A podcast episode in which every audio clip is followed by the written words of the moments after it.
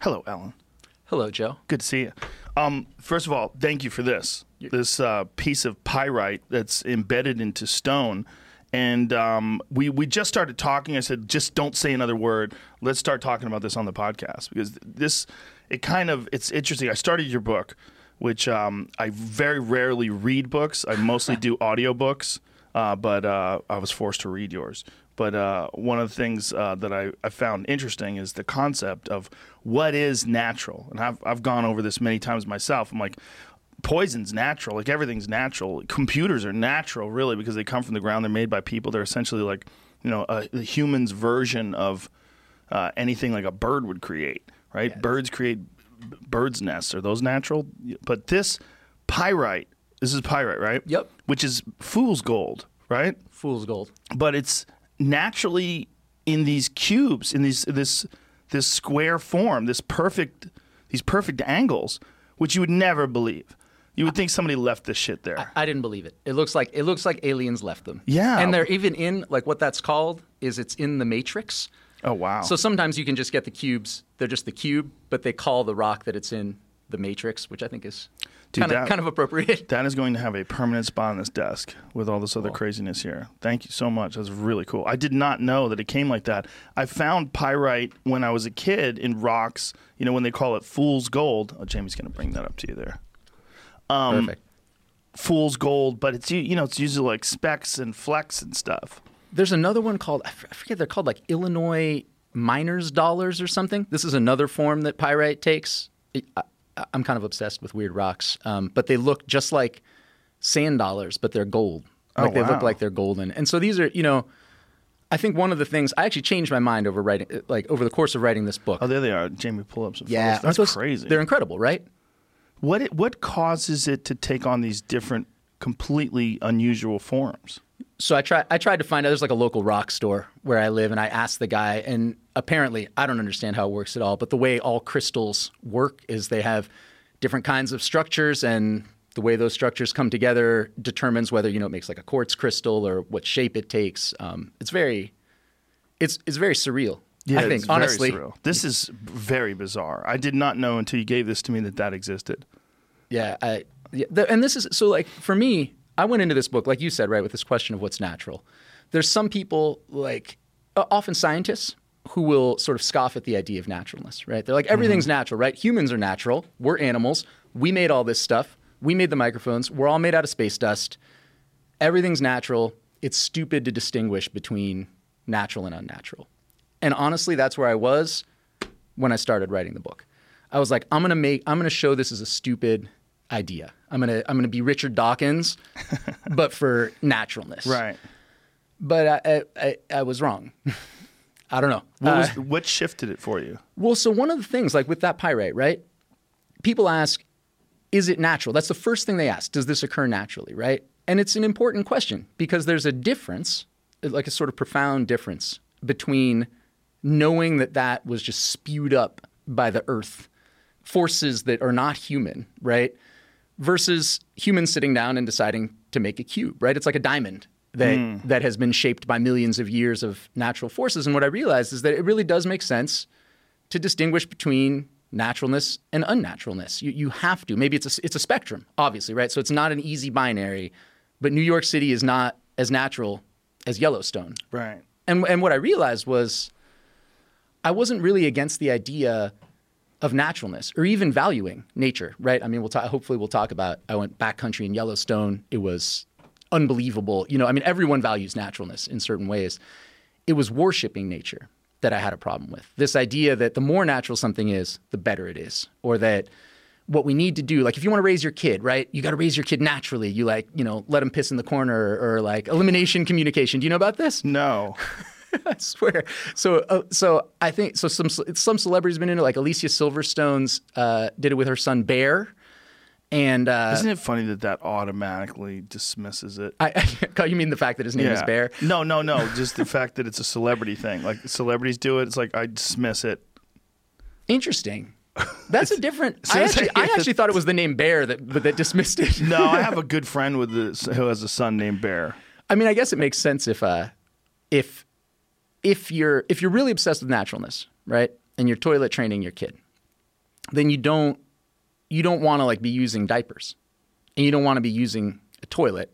You want it to be like nature, right? Like so, when I talked with uh, with anthropologists who work with hunter gatherers, you know, I asked them like, how does you know how does potty training work, and they were like, "Mm, what do you mean? Like people just piss in the forest, and Right. you know, if you if you take a shit in someone's lap, they're going to be really upset at you, and it doesn't, you know, And then you like- figure it out. And then you Don't figure shit it out. in daddy's lap. Exactly. um, but there's this idea, right, that that and so that's how that's what we should be doing with our children. And and I don't know about you, but like when I, you know when we had our daughter, I was online and I'm like, okay, well, how do I parent my child? What are the right things to do? Like, should she be in my bed? Should she be in the crib? And time and time again, I always read about how hunter gatherers parented their babies, right? And it was always like, this is the natural way to parent your kid, so it must be better. And and I realized that was that was where I had my problem. That that it's fine to love nature, but you shouldn't worship it.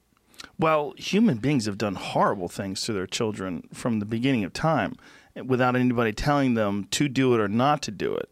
And I don't know if that's natural. But it, yeah, I mean, if it occurs enough, it's kind of nat- like pedophilia occurs a lot. Is that natural? so so there was a there's a there was it, yeah I mean you know if it, Right. essen- essentially again right if natural is defined as whatever sort of emerges spontaneously out of forces that weren't willed by human beings Yeah. which is what I think natural is right so we say we have natural instincts in other words it's whatever we didn't will it just comes out of us Right. there's a there's a woman who's an expert on captivity, so kidnapping, slavery, named Catherine Cameron. And I was interviewing her. and She said, you know, it is as natural as the nuclear family to have slaves, right? So slavery is a thing that has been done forever and ever. I mean, you imagine, right? So you're pre-agricultural, your tribe, your group requires certain population. Can't get too high, can't get too low. And so kidnapping other people's children is often a common thing. Um, yeah.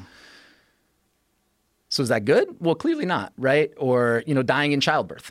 Um, these these are all things that are natural, but are obviously not good. And so I start I started to see the way in which this word was being abused. Basically, people would use natural to describe whatever they favored, and hmm. unnatural to describe whatever they didn't like. Right? People do it with hmm. sex. People do it with child rearing. People do it with economic theories. Right? You want a natural market with no interference. And that's how people would justify a free market. Then you've got other people who are like, actually, money is unnatural. You really want a barter system. That was what emerged naturally out of humans. And I'm sitting here looking at both these arguments. I'm like, no, you want an economy that works. Right. It doesn't matter whether it's natural or not. Yeah, that's a really good point. You know, one of the things that I saw in your book uh, was you were talking to Joel Salatin, who I love, and um, he's a strange man, um, but a, a beautiful person. I, re- I really love what he's doing with Polyface Farms, but he drinks the water that the cows drink out of, so that he gets that in his biome. You know, he's he's a real freak. But when you were talking about New York City, and uh, you know, would his method of farming work to feed a city as big as New York? He's like, "Do you need a city as big as New York?" Then I'm like, "Okay, er, hit the brakes. Right. now we're in the weeds. Yeah. because I love New York. It's a fucking great place to visit. I don't want to live there, but it's awesome. I mean, when you go to New York, if you you're if you're in a hotel that has like a 30th floor and you look out, and you see the skitty the city s- s- skyscraper. You know, you see all the the you know the skyline, all the different beautiful buildings lit up at night. I mean, that is an amazing, spectacular sight that I am very thankful exists. I love it there. Yeah, I'm great. I mean, grateful for all that. I mean, there's so many. it- It's it's it- it's insane, really, to be right now. If someone's listening to this podcast, here we are. We've got microphones. We're beaming this conversation Yeah. to, to millions of people, and to think that that simultaneously people would be thinking to themselves, the criteria I'm going to use to judge whether something is good or bad, with a capital G or a capital B, is how natural it is Right. This is totally unnatural. as, as unnatural as unnatural as it gets. Meanwhile, the coronavirus rate, which is you know natural, of course, people will say, well, actually, we wouldn't have been infected if only we lived more naturally, right? So the problem is urban density, or the problem is that you shouldn't be going into the jungle and getting things. But like this is, you know, There's actually an argument against that, though. The the the virus itself, more evidence is coming out daily that it's been manipulated. That it most likely did come out of that lab. I had Bret Weinstein on the pro- podcast, who's a biologist, and he was talking about all the the various aspects of the virus that really don't exist naturally in in in, in this form without having evolved for a long period of time. The fact that it just emerged and made this leap from bats to the form that it is now in people, he's like, it's far too contagious. It's far too prolific. It's there's so many different. I, I'm, I'm going to fuck it up if I talk about the technical details of it, but when he was describing it, he was saying more evidence points to the fact that it was actually something that had been manipulated by people than that it was a natural virus. So I, I mean, I don't. I'm not a biologist. Um, Nor I, have, I have no idea. But I think what I think what's weird, or what I would want to push back on, and this is a religious studies scholar, right? Because this is this is where I came to all the natural natural stuff to begin with. Is if something's bad, I think people are immediately going to think, oh, it makes sense that it was unnatural. It makes sense that this bad thing that's hurting us couldn't be natural. But but the truth is, some things that hurt us are natural. Cyanide. There you go. Or Yeah. you know, again, I mean, again, I keep going back to childbirth. I mean, I went to Peru. I got to tell you the story. So I went to Peru for, to research this book because I wanted to talk with, like, as close as I could get to pre-agricultural hunter-gatherers, right? And I can't get you can't get too close, but there are there are people called the Matsugenka, the Machigenga, um, in the rainforest that I got to talk to, and I got to ask them about you know their relationship with technology and all that stuff. I'm never going to forget. I go up to this this guy, and I ask him. They've just had solar lights installed, like in the main sort of area of their village. And I go up to this guy and I was like, "How do you feel about having these artificial lights installed?" And he and and I'm thinking to myself, you know, it's this pollution, right? Isn't it better to just have you know the stars in the sky and the moon? And he looks at me and he goes, he goes, "This is good." it, we can see at night now.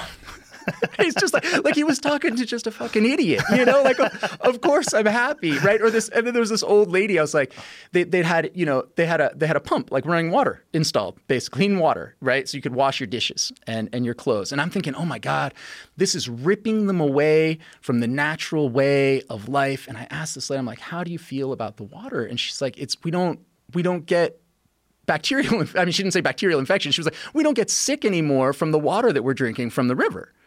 I was like, oh, and she's just looking at me like, who, like, why, why is he asking me this, right? And meanwhile, I'm coming from this place where everyone wants to get closer to nature, right? Because we have been alienated from it, and and I'm asking from the perspective of someone who thinks it just must be paradise, living so close to nature. And she's like, no, we want the we, we, we want to be able to wash our clothes and have the fucking lights on at night Yeah. you know? And I was like, hmm. Right. There was a shaman. I'm talking to the shaman in the village, Don Alberto, right? And he's talking, he's like, you know, it's true that technology is messing up the world. We've got climate change. We've got, you know, all these species are going extinct. And he goes on and on, right? It's, he's very close to nature, very, very wise man. He's got a cell phone also, right? Hmm. And, and I'm like, well, so is technology bad? And he's like, he's, he's like, yes. Well, yes, yes and no. He's on Tinder. Yeah, right. Yeah, that's what he's really doing. Yeah. He didn't tell me. but that's and that's I, I want people I just want people to understand that there just aren't any easy categories you can use to divide up the world into good and bad. And now that people now that organized religion, sort of the sphere of authority is shrinking, right? You don't go to your priest to find out what to eat. You don't go to your priest to find out how to cure your disease.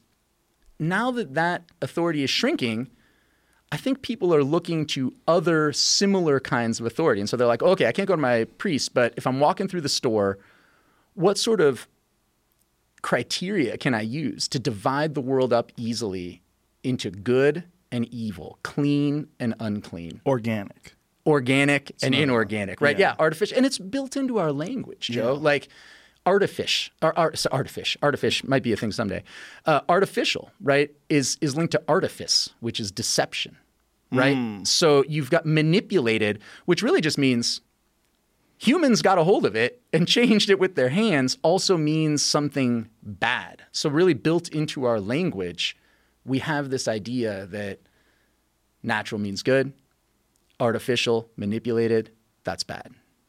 I think maybe it's because we have this insane power to manipulate things, and we we all collectively use the power to manipulate things that was created by scientists that have a far greater understanding of what the implications and like what the process of this manipulation is and we just come along and use their technology i mean that's i think that's that's a problem with so much of what people do. Like we've we've earned this power just by virtue of being alive and being able to trade in goods and services for whatever that they've created. And then we don't think about the consequences of utilizing this stuff. Like what is there's got to be there's some sort of a balance, right? There's a balance between like if you want to have a fireplace in your house, that's wonderful. Fireplaces are great. It's a nice smell, right? You you walk in the house, you smell the fireplace. If you're walking down the street and someone's got their fireplace on, it smells good. But if the whole fucking place is on fire, it's terrible. You're filled with smoke, you can't breathe. It's like there's a balance. And clearly, when you see polluted cities, clearly, when you see polluted rivers and we're destroying the environment, there's a, a lack of balance. We've utilized this power that we have to manipulate our environment, but we've done it completely irresponsibly, or we've done it without the without the awareness of the consequences of eight million people doing the exact same thing. Yeah, well, that, I mean, the scale you can do stuff on with, Yeah. with- technology is really incre- I mean, it's it's made us incredibly powerful, right? There's Stewart Brand, the guy who started the Whole Earth catalog. You know, said basically we've become like gods, so we have to be able to wield this power responsibly. I think it's easy to see that and say, well, then the evil is in the form of the power itself, right? Obviously, then, if we've got a nuclear bomb or we've got, you know, if we're polluting the world, then the problem is with with the technology itself. So you locate the evil in that technology. Whereas, you know, what you're saying, I mean, take take burning wood, which is a great example. You know, we've got a lot of people on Earth now. We have them because kids aren't fucking dying all the time, right? I mean, the so there's there's some there are some things. So I discovered while I was reading this. For example, have you seen that cartoon um, where there's two cavemen in a room? It's a New Yorker cartoon, and they're talking to. They're not in a room. They're cavemen. They're in a cave. Sorry. so they're in a cave and they're talking to each other, and one of them's like, you know, we eat organic, we exercise all the time, and like nobody's living past the age of 35. What's going on? right? So there's there's this that's and that's the people that are like nature's bullshit take, right? They're Yeah. like but but actually it turns out that that cartoon is bullshit.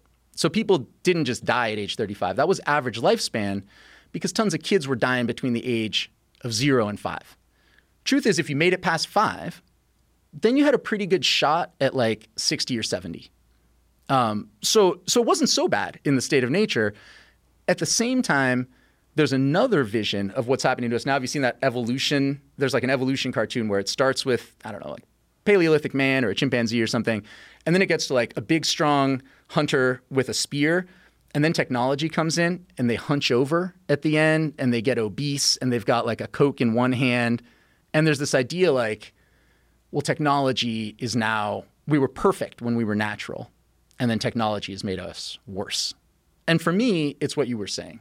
It's a balance, right? Yeah. There are ways in which technology, like my dad, my dad is is 91.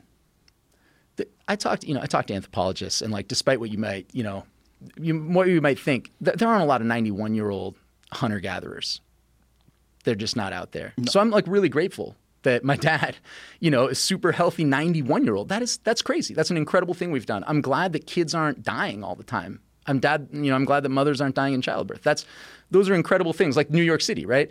At the same time, it's we're destroying the world. Right. So we got to we got to work out these problems without using simple binaries to figure out what's good and what's bad. It's better to have solar power than billions of humans burning wood.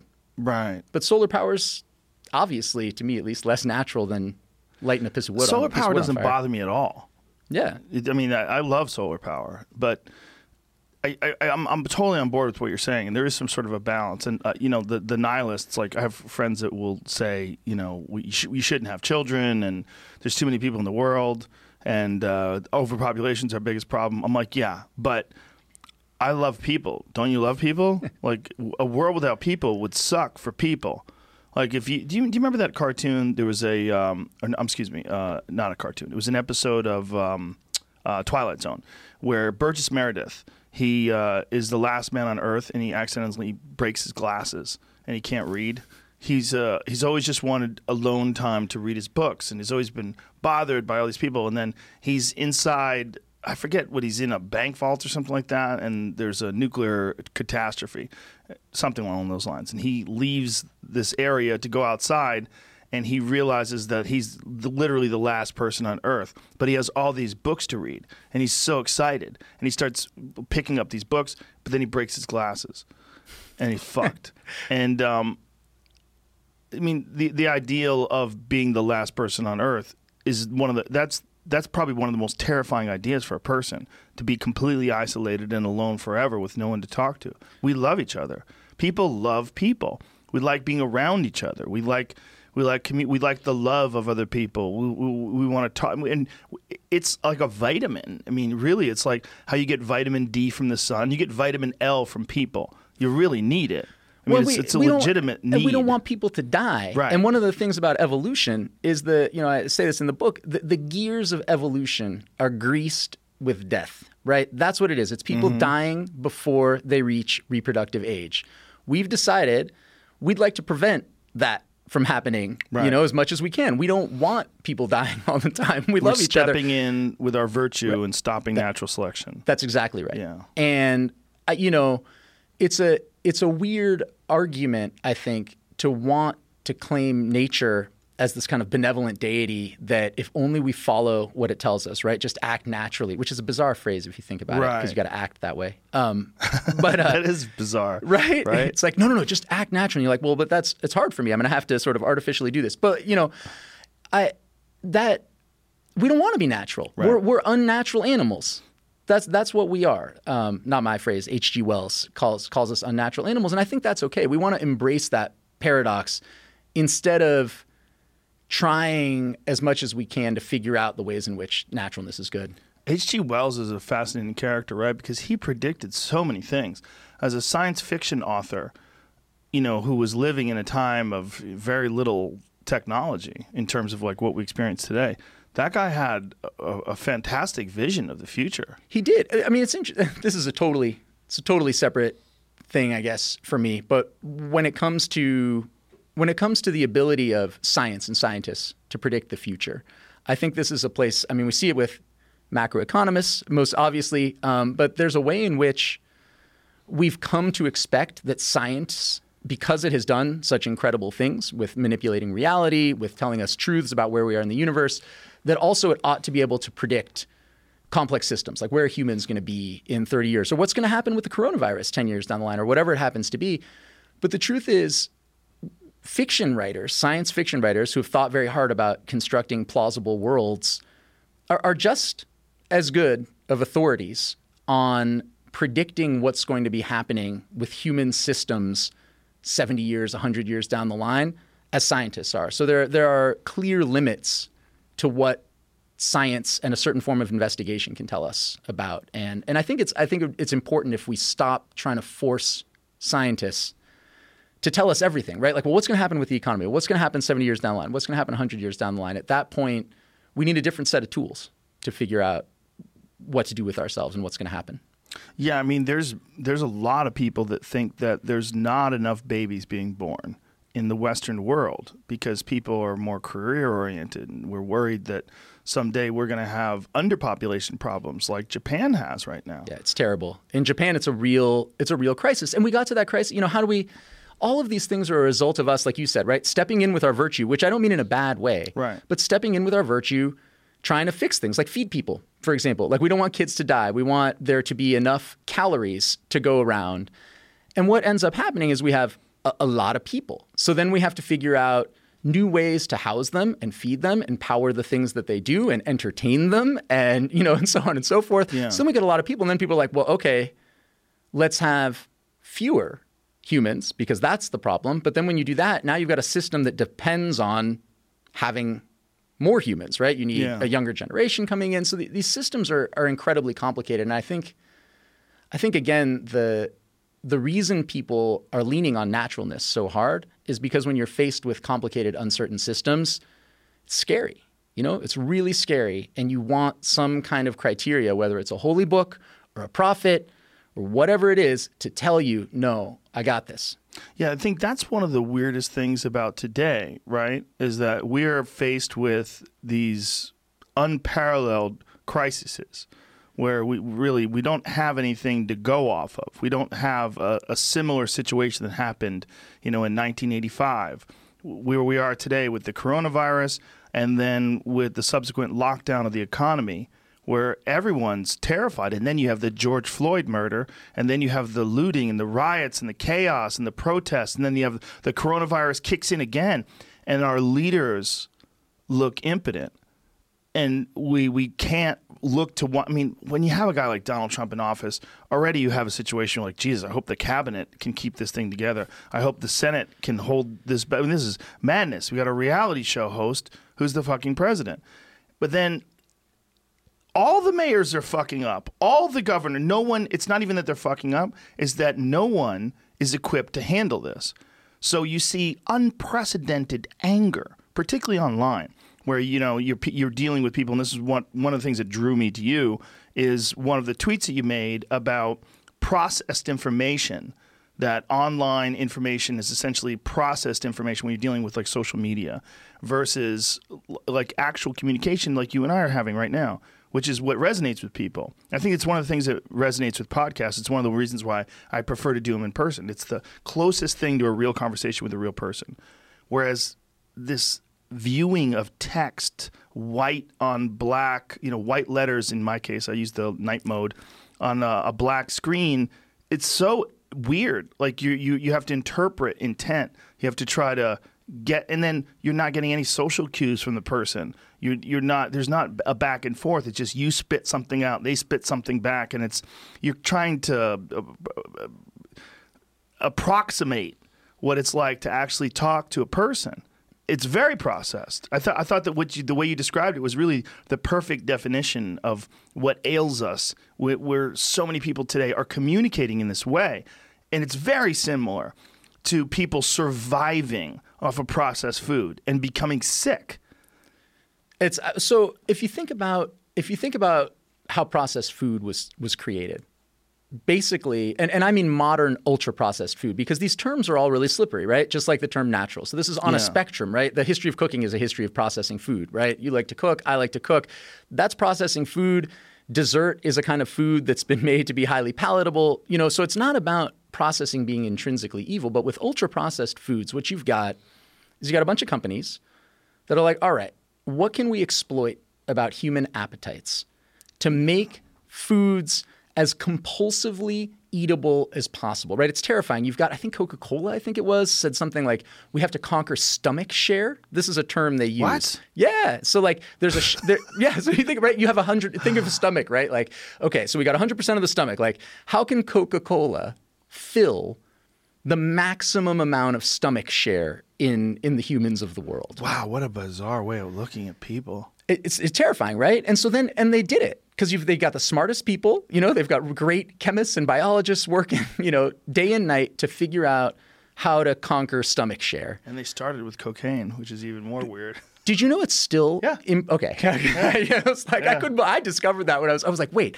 there's a plant in New Jersey that's yep. getting. Like... Yeah, and they, it's the number one supplier of medical cocaine. so crazy. It's Coca Cola. we should tell people. Just tell people the, what the what we're talking about for people who don't know. Yeah. Well, so so Coca Cola back in the day was made with with with cocaine for the for the cocaine kick. John Pemberton, the guy who the guy who came up with Coca-Cola had cocaine in it and to this day there is a plant that's been grandfathered in, I guess legally, I don't know mm-hmm. how it works, that is still importing enormous amounts of cocaine, processing it so that it's no longer has an effect on you in the way that cocaine would and putting it in Coca-Cola. Yeah, the flavor of Coca-Cola is apparently a big part of the reason why like Pepsi uh, unfortunately, Pepsi, you don't taste as good as Coke. You just don't. there's no cocaine in it. yeah, well, it's the flavonoids. There's, there's some, I, think that's the right word. There's some flavor that the coca leaf has. I've never had um, chewed coca leaf, but people who I've talked to that have had it said it's an amazing way to get energy. It's yeah. like a cup of coffee. They gave it to us when we when when you arrived when we arrived in um, so like when I was in Bolivia, I had chewed coca leaves. When I was what is in, it like? In, it's not. I mean, it's not like. I mean, it's not like being on coke. It's just have you like, been on coke before? I have, um, and it's nothing like that. So it's it's a it's because cocaine right is a, a ultra processed form right. of what is in The Coca coca, leaves. leaf. Yeah. exactly. Yeah, Um, that's how it's been described to me. Unfortunately, I've never, or maybe fortunately, I've never done Coke, but I have had uh, mate de coca, the the tea from that, which is really interesting because I couldn't shut the fuck up when I was drinking it. I was like, well, "This is terrible for me. I already can't shut the fuck up. You give me this stuff, this is awful." we got to. I want to. I want to get back to so cocaine. this is how we got sidetracked. Yeah, so cocaine, ahead. Coca Cola, Yeah. ultra processed food, stomach share. All right, we're back. Uh, we're back where We we, should were. tell people that this Coca, this Coca Cola, when they do take the coca leaf and they process it and use the flavor for Coca Cola, then they take the cocaine out of it, and then it's the number one medical supplier of cocaine. Is the, are the people that do that? So literally, medical cocaine like lidocaine and all that shit comes from. I didn't know. I didn't know it was the same plant. That's crazy. Crazy, yeah. That's medical cocaine. So these people are trying to conquer our stomachs, and they did it, right? And one of the ways they did it also was make it cheap and accessible. There's vending machines in every school. I mean, think for a second how crazy that is. That there are vending machines with just Coca-Cola and candy bars and stuff in every single school. We have, you know, it's that.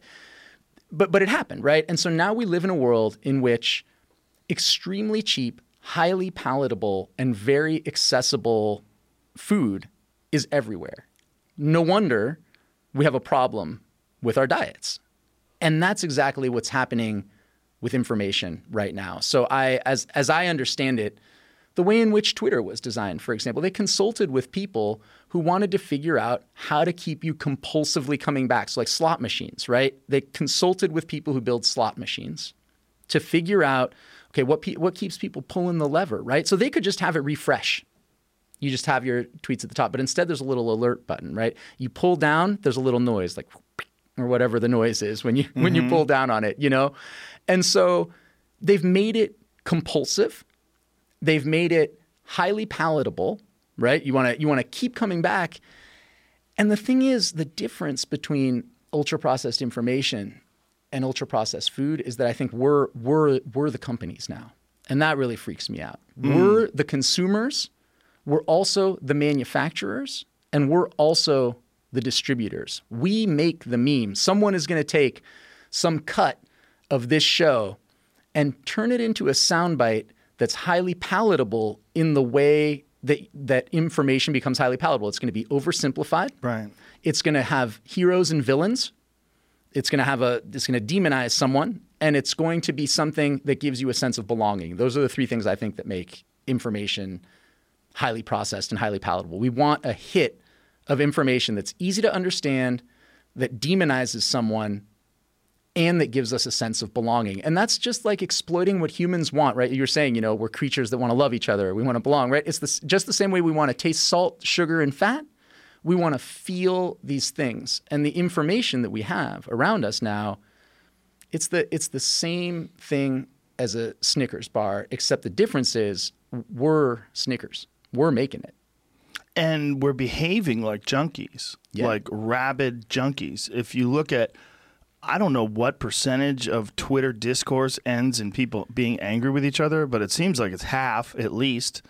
I mean, it's just there's so much rabid discourse. There's just people pissed at each other and insulting each other, and it's so unlike anywhere else in the world, in ter- unless you're in a fucking war zone. Like the way people talk to each other. If people talked to each other in real life the way they talked in on Twitter, the emergency ward would be filled with people with broken faces and, and, and shattered eye sockets. It'd be chaos. Well, it's like road. It's road rage. It's how you treat people. It's how you treat the person in the other car that's cut you off because they're not. They've been dehumanized. They're mm-hmm. isolated, right? It's like Twitter just allows you to, and social media in in certain ways facilitates being angry in the way that you get angry at other car. You like honk and you're like, "Fuck you, man! I hate you." It's like, it, like. But do you know what also you know? causes that? The reason why people do that in road rage? It's because your sensors are heightened because you're moving so fast. Yeah. Because you're you're aware that split second decision making is uh, it's important to survival. So when you're going 65 miles an hour and you're looking around at everybody and this guy gets in front you, motherfucker, like you're already at seven or eight. And I think this is also a part of the problem today online because of the coronavirus and because of the the lockdown and economic instability. I mean, we're at unprecedented joblessness right now. I mean, people are really hopeless. There's a lot of people that they, we got one twelve hundred dollar check from the government, and then that's it. And then you you know you hear that Kanye West got this giant loan, and Judd Apatow got this giant loan. These really wealthy people are getting all this money, but meanwhile, salon owners, small business owners didn't. A lot of people are just fucking furious at everything because it's like driving a car. You're you're already heightened. So this information that comes at you, maybe it wouldn't have pissed you off under normal circumstances, but now you're fucking furious. Right, it's like stress eating or something. Yes. So we have this. I hadn't really thought about that with uh, with road rage, but it does make sense, right? So when you're when you're already at that when you're already at that level, then you're going to be even more likely to need that kind of information, want to participate in that kind of dialogue. Yeah, Um, you're already dialogue- It's not dialogue, but No, whatever it it's not. Yeah. It's yeah. Yeah, it's I, I, and and there's ways we can we can stop it. I really think we can stop it by focusing on problems with the system and problems with ourselves, right? It's both of us because we're the ones manufacturing it and we're the ones consuming it. So we can do things about it. And it ranges from, you know, I mean, I don't like I don't have I don't, still don't have a smartphone. You don't? Um, You no. have a flip phone guy? I have a flip phone. wow. Yeah. On purpose? Yeah. Um, I mean in part not because But you tweet a lot. I do. So That's when I not good. Well, it is. I know it's compulsive. I think the reason I don't have it is because if I had a smartphone, man, it'd be all over. I'd be Yeah. on it all the time. Um, I mean, when I'm at home, because I, you know, because I work from home sometimes. My wife has, my wife has a smartphone, um, and so I'll always be like using her phone. She's Oh, like, "What are you doing? Like, if you don't have a phone, you can't just go use my phone, right?" And then I'm installing things on my computer, like Freedom, which is this app that blocks you from. I mean, it's literally like you know, with food, right? People have those locks that only open. So I have an app that like locks me out of these sites. I have a, a folder on my desktop, um, or on my, uh, I guess, yeah, my desktop of my phone, um, that says junkie. And uh, that's Just to remind you. all of my uh, Instagram and Twitter and all that stuff. I was going to show it to you, but It's important. That's Yeah. that kind of thing. So we need. I think we all need to collectively take steps in that way. But also we need to realize, and and this is really important, right? It's not just about natural, unnatural. It's not just about technology. We've had this kind of junk food information around forever, and this is where I think for me as a as a scholar of religious studies, right? If you look at myths and folk tales and fairy tales, and if you look at the structure of religions, there are ways to tell stories to get people heightened. There are ways to tell stories to make people feel belonging. There are ways to tell stories to demonize people, right? These tropes have been, you know, they've been around forever, right? What do you do? You create a, a villain. You tell a story about redemption. You tell a story about a fall. You tell a story in which the people who are hearing the story, just by hearing it, become heroes. Right? These are these are things that have been around for a long time. In the same way that if you go back 2,000 years, if you were super rich and had access to lots of delicious, salty, sugary, fatty food, you could get fat.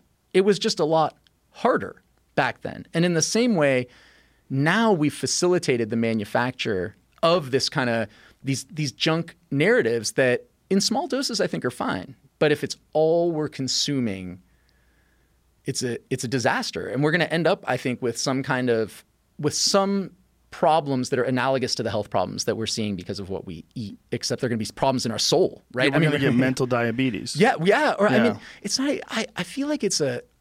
I mean, I'm not. I'm not like a sort of organized religious religion person myself, but I, I would say it's not just mental. It's like our souls. Mm. There's something deeply corrupting of our humanity, and I and I catch myself doing it. So like, so that tweet that you were talking about, I had I had written a piece a week before that about Trump visiting um what's that you know visiting the church and holding up the Bible.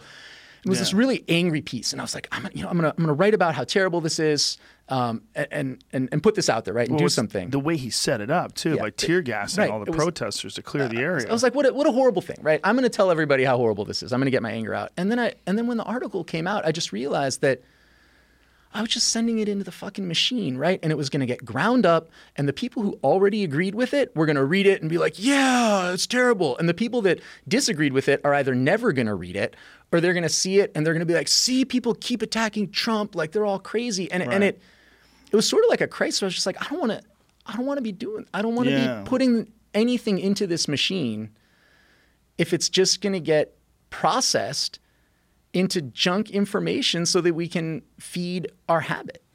And this is a habit that we really don't know how to navigate. We've only been dealing with this habit for when did Twitter get invented? 2007? was very recent. Yeah, that's not enough time for us to figure out how to do it right.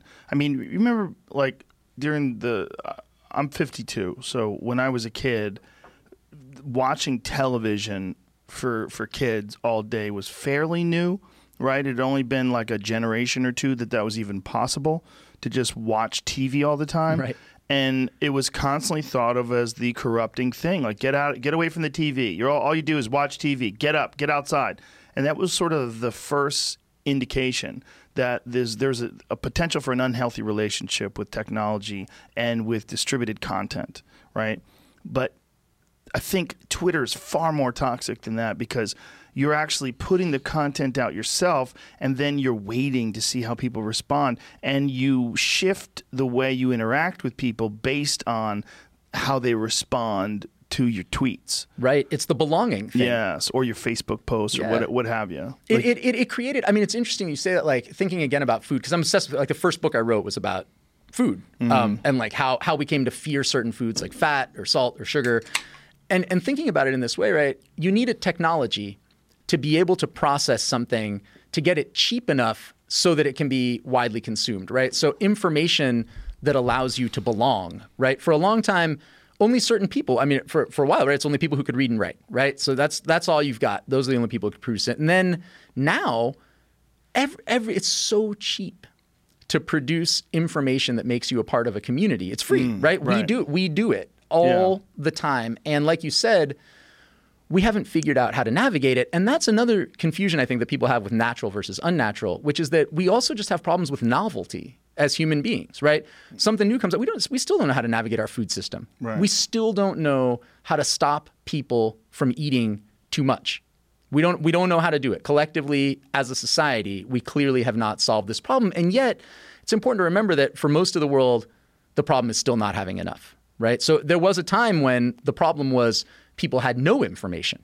You just didn't know anything. You Right. knew nothing. That sucked too, right? So it's great that we have the internet. That was far worse. yeah, that was far worse. Um, or at least not. I, I mean, I don't know. Like it was, dev- it was, it was really bad, and it was bad in a profoundly different way. I mean, this goes back to like the with the hunter gatherer thing, right? Whether it was better in a state of nature. I often hear people. There's a great book called Against the Grain, written by a um, by a, a guy who is he's at Yale and he thinks that we need to be easier on the past and harder on the present in this book. And one of the things he points out is like, oh, people these days, like humans, modern humans, you and I, we go out and we don't know what a plant is or we don't know what an animal is. And he's right, right? We don't most people don't have a have the knowledge of the natural world that hunter gatherers do. But at the same time, they don't know about the germ theory of disease.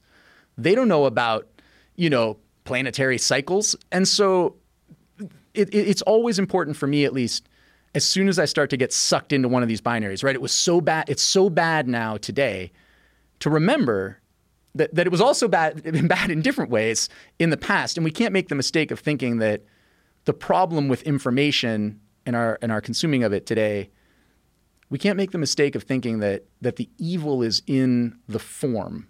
It, it, we can make it good. We can make it better. We can learn how to deal with this, I think. Um, I hope, as long as we're conscious of the problem. I think we can the same way we learned how to deal with liquor stores. I mean, liquor stores are everywhere, but I'm not drunk. You're not drunk. We don't go there and drink all day. And I think it's the same thing as dealing with this kind of compulsion to use social media. You don't have to do it all the time. It's it's there, but you've got to learn restraint and you've got to really be cognizant of the impact that it has on you. Absolutely, it should be t- well. So one, I mean, it's, you know, bringing up alcohol, right? I mean, one one thing is, you know, taboos, cultural taboos, are really important for controlling our relationship to things that we would otherwise be compulsive about, like eating too much or having sex with everybody. And so we institute these sort of taboos. I don't understand why it's not more of a taboo to, you know, why it's not tabooed when you're on social media. If you're if you're an asshole, everyone should pile on to you for being an asshole on social media. I mean, I personally, and I don't know, you you may feel differently about this, but like, I'm just grossed out by people sharing videos of random people and, and mocking these people. Like, I I I I, I think it's just kind of creepy. I'm not saying sharing videos of police or people in positions of authority. I just mean I know what you're saying. Yeah. yeah. I don't know. Well, it's um, it's terrifying when you you see like here's an example, and I don't think this person was correct, but it was weird watching this. There was a girl who uh, was on TikTok and she was talking about Black Lives Matter. And she said, basically, if you say to me, all lives matter, she goes, I'm going to stab you. And while you're bleeding out, you see this? Yeah. While you're bleeding out, I'm going to show you my paper cut. And I'm going to go, look, you know, I'm cut too. You know, she goes, that's the difference between all lives matter. You, you know, like she was just screaming and yelling, I'm going to fucking stab you. But it's just a bad analogy from a person who's trying very hard to virtue signal.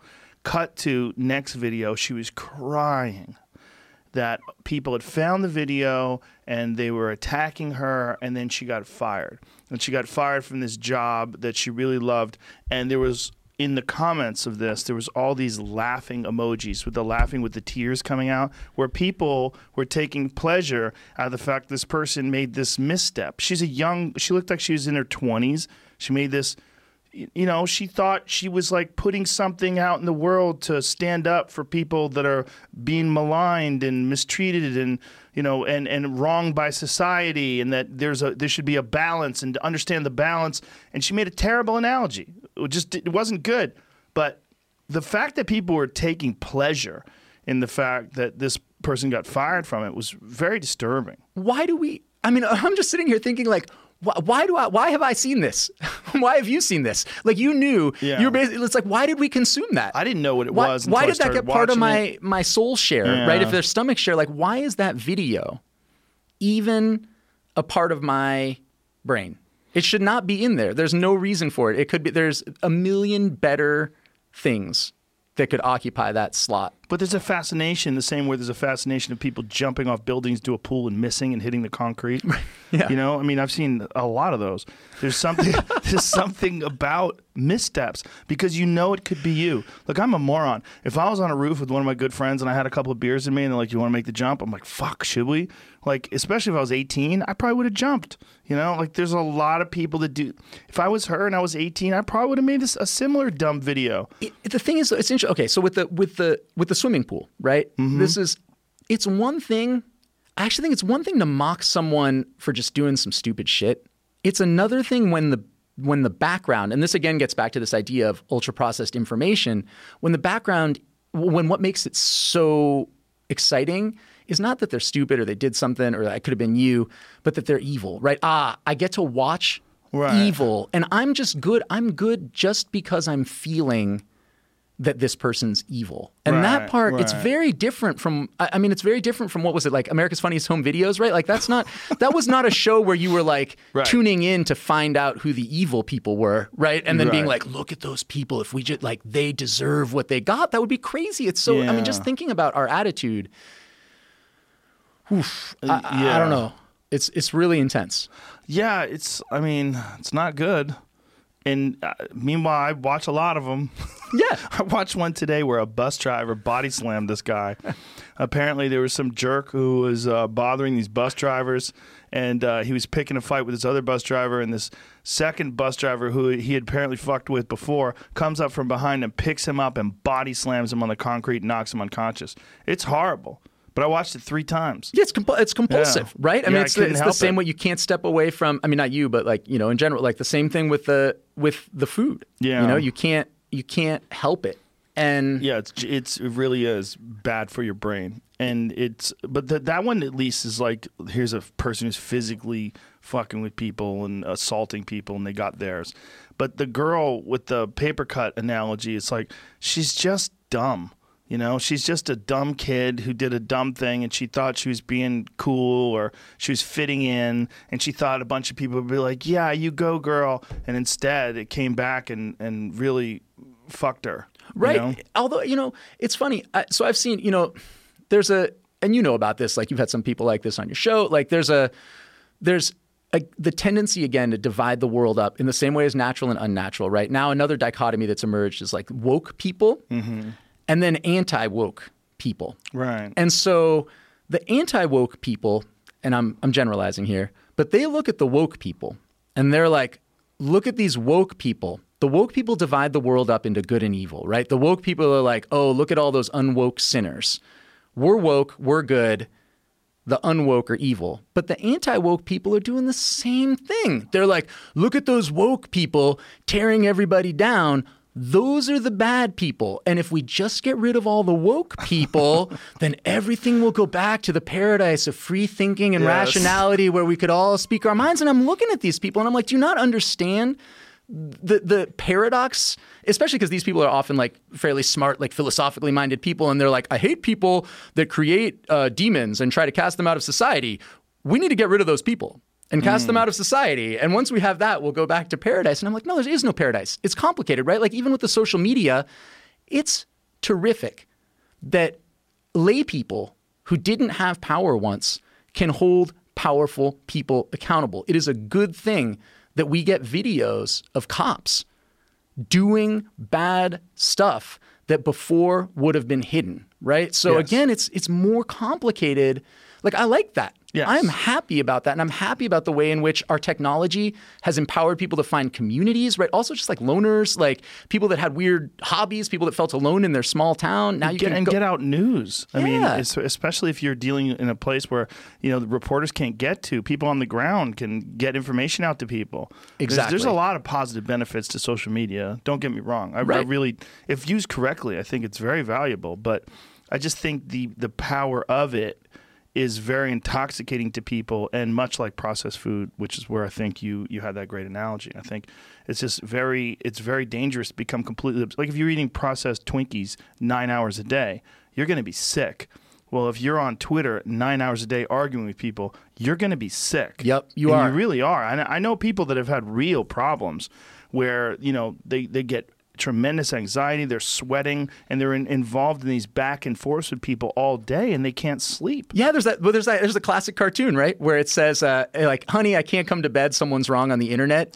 right? It's, I was just like, "That's perfect." I've had that, right? Yeah. I'm like, my wife's like, you know, like, "What are you doing?" I'm like, uh, "Hold on one second. Like, if I just tweet one more time, this person's gonna have a you know conversion experience." I think what you're when, with with wokeness, um, and this is uh, something that James Lindsay had pointed out, and uh, Douglas Murray has a, a great book about it in, in in a lot of the areas that we're talking about. Um, what's going on is a religion. I mean, it really is. It- It's got all of the elements of a religion. You can get cast out. You you can get attacked for non-compliance. It, it demands this very rigid ideology that you can't stray from, and it keeps getting more and more rigid as time goes on. Things that were acceptable just a few years ago can now get you. You can get canceled. You can get fired. You can lose your job. I mean, we're getting to this re- like you can lose your job and be attacked for saying all lives matter, which seems insane. Just at a, at a in just in terms of I mean, it's understandable that people what where where people are going from that this is like no you're you're in deniance you're in denial of this movement but just the term all lives matter should be universally acceptable but it's not anymore well, there was wasn't there also a cop though that got? I think there was a cop who got fired for sharing Black Lives Matter. This was very recently. Really? Um, but but it, and and that's not to say that cop? Yeah, this was in New York. I mean, I don't don't don't quote me on this. Um, well, quote me on it. I just got quoted on it. But uh, It's too late. Yeah, it's too late. No, I'm I'm pretty sure it happened. But again, that's. It, this is another problem with social media, right? Is like once it's said, it's out there, and the mm-hmm. amount of energy someone has said, the amount of energy it takes to like, you know, reel back in misinformation mm-hmm. is just disproportionate to the amount it takes to get the misinformation out there to or begin with. a lack of understanding of like what a person does when they're thinking and expressing themselves. Like think about what we're doing. We, you and I talked for three minutes before we sat down and did this. I gave you a little tour of the place. We we shot the shit about Laird Hamilton's superfood coffee, and and we sat down and started talking. Yeah. you know what I mean. I mean, we don't know each other, right? But so we're talking.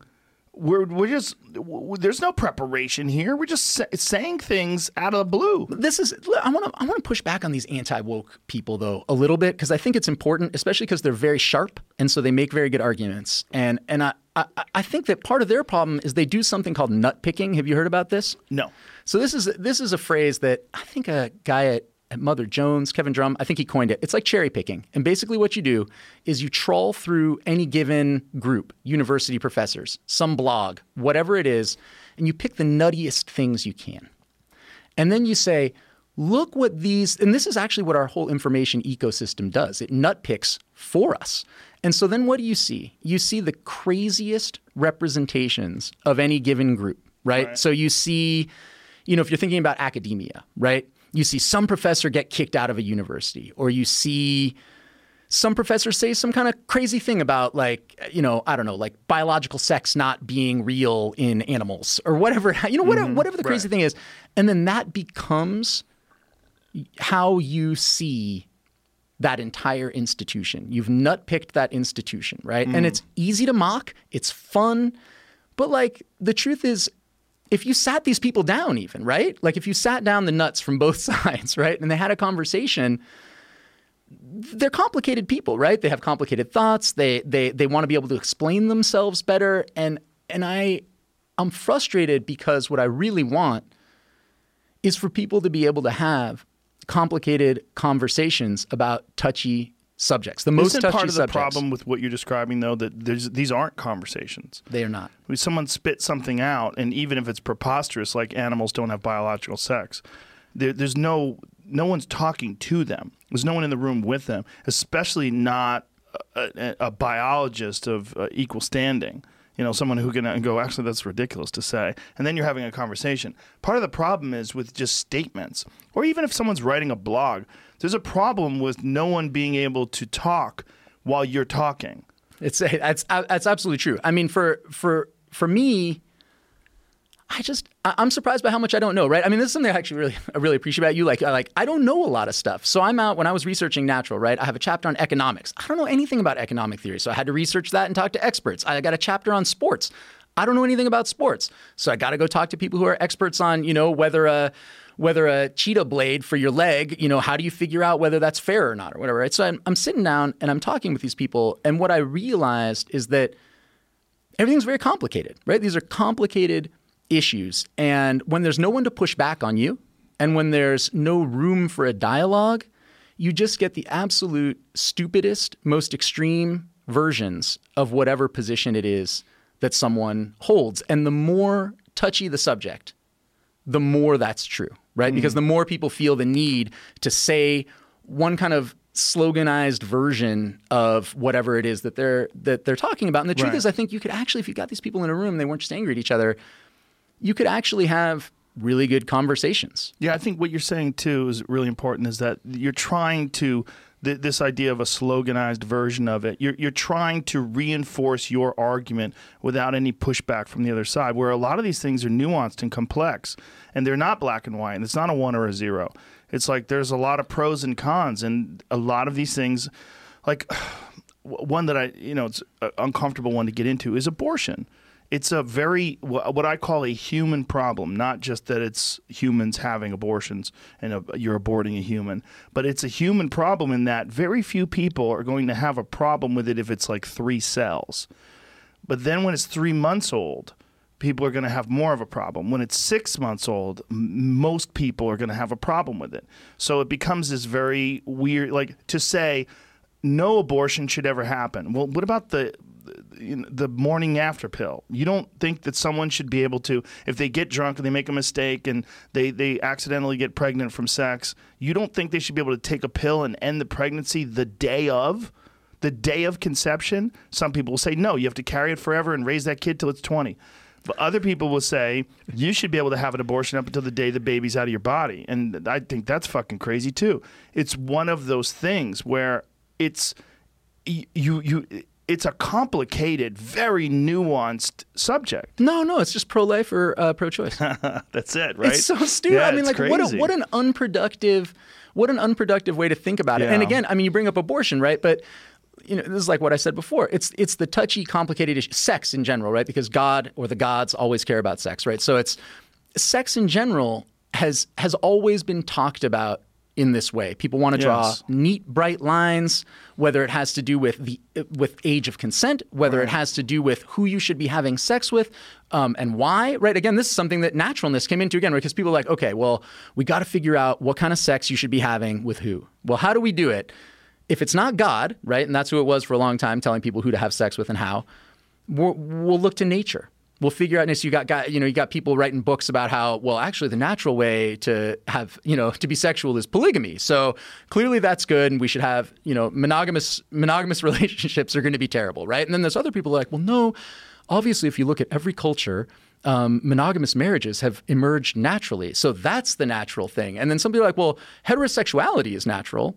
So you should never have sex with people of the same sex. And then other people are like, well, actually, we found these animals here uh, that are gay. So being homosexual is actually okay. It's been Yeah. proven by nature. And I'm just looking at this like, it's obviously very complicated, right? Yes. Who you should have sex with and how. Yeah. Incidentally, I there was a while researching contraception and naturalness, I ran into a book called Holy Sex, which is a, a Catholic's guide to, and I'm I'm paraphrasing the title here, mind blowing, mind blowing, toe curling, like God, God, like like divinely sanctioned sex, right? And I'm reading through it, and there was a section on whether or not so so so Catholic theories really intense Catholic philosophers will deny this, but they'll say natural means something else, and they'll kind of like do all this complicated reasoning. But it's not really true. They're drawing on what's natural and what isn't in the sense of what's in nature. And the idea is that sex has to be natural. So for a long time, it was that sex has to be tailored to procreation, right? So you can't have anal sex, you can't have oral sex, you can't do coitus interruptus, which is pulling out, right? All of those are bad because what God wants, what He's designed naturally, is for a penis to go into a vagina and ejaculate into it to make a baby. So that was it. That was the criteria. But then we had too many people in the world. And, and and Catholics were getting upset. They were like, "Well, I don't want to have any more kids. I don't want seven kids. I don't have a farm." Like, there's all these reasons that people didn't want to have kids. So they came up with the rhythm method. So you got the rhythm method, right? And the rhythm method, this guy Latz, um, the author of the rhythm method, he spends most of the ethics section of that book, which was an enormous bestseller, because they they didn't God didn't tell people about the rhythm method until until like the 20th century. He could have told them earlier, but he didn't. So Latz spends this whole book talking about how natural it is. And he's like, look, this is natural. These are natural cycles. Um, and there's a, there's a great great quote. Some guys like in the Catholic Church, you can use mathematics to prevent contraception, but not physics or chemistry, right? So I was like, right? It doesn't make any sense. Like, how is this? How is it natural to sort of plan your sex around rhythms? And this all goes back to the book, the Holy Sex book, which is that. So then, if the rhythm method is natural, right? Then it can't be that sex has to be directed to procreation, right? Because you got a bunch of people who are having sex at, at exactly the times where it won't result in procreation. So they change their understanding of what natural sex is to just depositing, it ends with depositing semen in a vagina. And in this book, there's a whole section on like, well, what about like, you know, anal sex and dildos? And basically, he's like, if you follow the one rule and it ends in the right way, then you can do everything else. And I'm reading this book, One rule. What rule is that? deposit the semen in the vagina. So you can do all that stuff as long as when you ejaculate, it's inside a vagina. That's exactly right. And I'm reading this and I'm like, how can you say this is natural? And through his whole book, he's saying it too. He's like, you know, if you don't ejaculate, if you don't end by ejaculating the vagina, all kinds of bad things happen to you biologically, right? Your serotonin levels go down or whatever. All the same kinds of rationalizations that people give whenever they're trying to show that something was designed by nature to Yeah. be a certain way. Um, I, I, it was, and to me, again, it's like, no, with abortion or with contraception or whatever, we should be asking ourselves, what what works? What is it that we want and what is it that works? And that's a complicated question. It's going to be different depending on your culture, depending on the needs that you have at any given time in history, right? It's also there's an inherent problem with religion is that a lot of what they're doing is just controlling. They're controlling people, and what people want is freedom. They want the freedom to be able to do whatever they want. If two people get together and they just want to use dildos on each other, why? did- Why was any? Why would anybody have a problem with that? Do, do, do you want to do it? Does she want to do it? Everybody's happy. Have a good time. Like. that- Why does God care if God invented dildos, right? Well, that's that goes back to the natural thing, right? So that's exactly right. So now God, they'll be like, no, God didn't invent dildos. People invented dildos. God invented the idea of dildos. Every idea that you have comes from God. Don't ask me to defend stuff. I think God invented people. People invented strap-ons. God invented strap-ons. But so, but here's the thing, right? Again, and this goes back to my changing my mind is that there is some way in which you can use what's natural as a kind of criteria um, the, there, there's actually this idea called the environment of evolutionary adaptedness, the EEA. And what this says is basically, you know, there's a vague time uh, that that sort of determines how humans evolved, right? So there are certain things that humans have evolved for, and they evolve for those things in the environment of evolutionary adaptedness. And so then when we depart from that environment, when we put vending machines in places, or when we give people books to read, one hypothesis you can have is that maybe that will have negative consequences for us because we're not adapted for it, right? So that that's a fine hypothesis generating heuristic, right? But what people do instead is they decide beforehand that it's necessarily bad. If it wasn't in the environment of evolutionary adaptiveness, if God, you know, if it, if it wasn't there in the Garden of Eden, then it must be bad.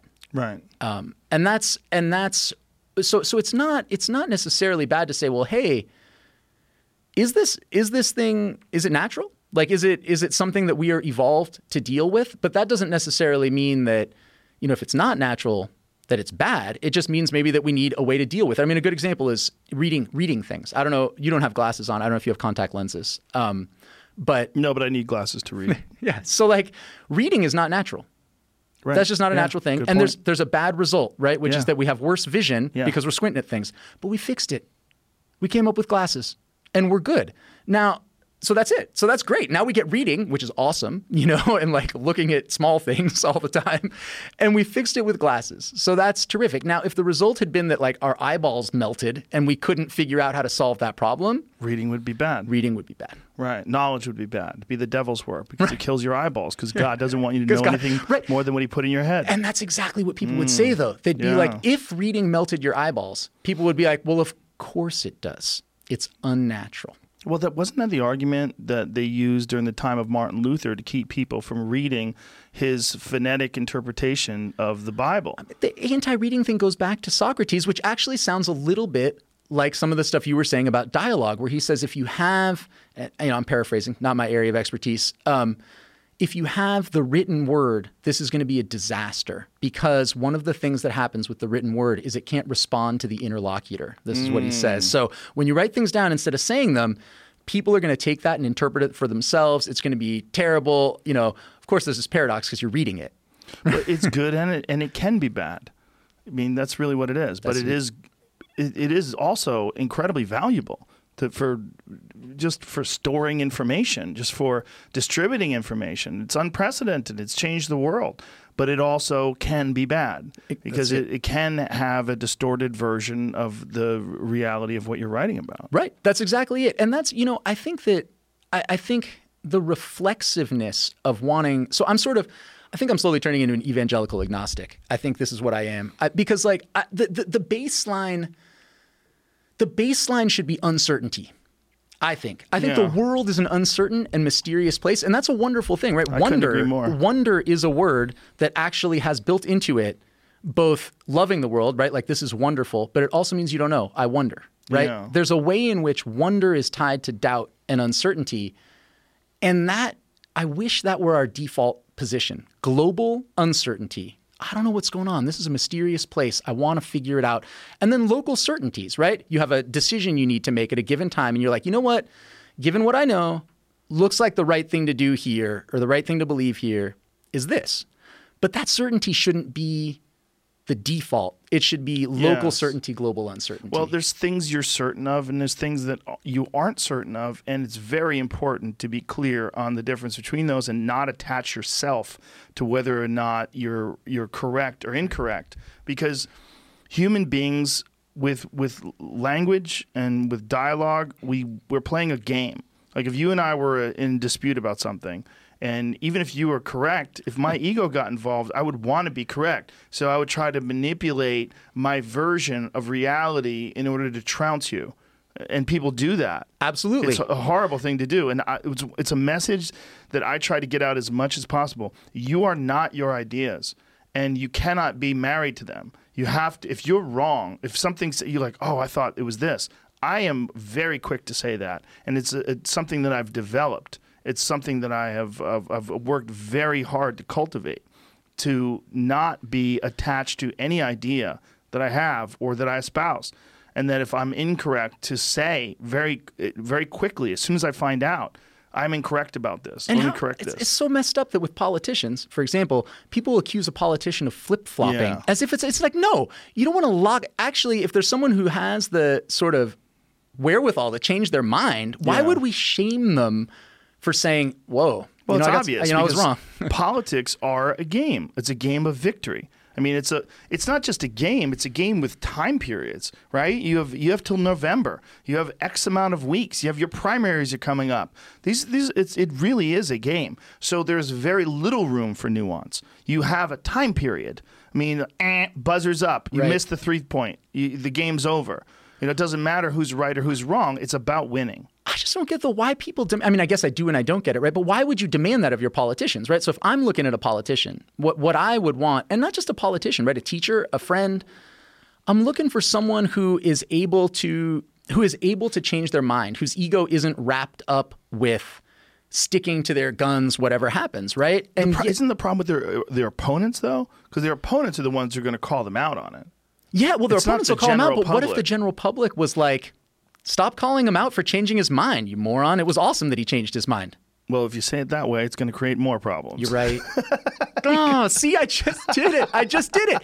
It's, normal. It's, It's normal. normal. to lapse. Oh, it's Yeah. those people who are bad, right? If we just get Well, rid of those people, Joe, we'll solve uh, a reality. You're just enthusiastically ex- expressing yourself, but you're doing so, you know, with an insult. You know what? Okay, so one of the things I do, you know how you have like the junk, the the the junkie folder. Yes. So to remind myself of how blind I might be and how I could, like, how I need to change my mind. Right. I, I talk about this with my students, but I keep it with myself. I actually have a, con- I have a this is touchy. I have a Confederate monument in my wallet right here.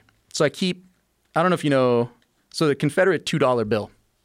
Oh wow, that's a real Confederate two dollar. That's bill? a Confederate two dollar bill, and that guy on it right there, that's Judah Benjamin. That he's the he's the only Jew who ever made it onto American currency, if you want to call it and it's Confederate money. It's Confederate money. Can I see that? Yeah, go for it. what so- year is this from? Uh, sometime, let's see. What does it say on there? I don't remember the exact year on the bill. This is weird, man. Um, it's, it's paper, Yes, paper. but I mean, it's like really flimsy paper. I would think you would want to like keep this under glass or something. no, it's not. I mean, they're not like super valuable. It's not. No, But here- it's historically, I mean, it's, it's so touchy, right? Even saying anything about Confederates, like, like, of course it's not valuable, you but- uh, fucking idiot. But they they won't do that. I'll tell you why. Because here's why I keep that in my wallet. People won't do that. I mean, maybe they'll take that soundbite and it'll get ultra processed, and people will be like, "He was arguing for Confederate monuments," but that's stupid. Because I keep that in my wallet. Because that guy celebrated Passover. That guy celebrated Passover, which is a Jewish holiday, all about how slavery was bad. Meanwhile, it looks like he's got a little Hitler mustache. He had he had slaves. Whoa. So here's this guy who's a Jew in America in the 1800s, who's, who's one of his most important holidays is a celebration of the Jews' liberation from slavery, Yeah. who had most likely slaves in his house serving him the Passover dishes and certainly washing them. And what that means to me, at least, is like there's going to be something in my life that I'm as blind to as that guy was to the evils of slavery.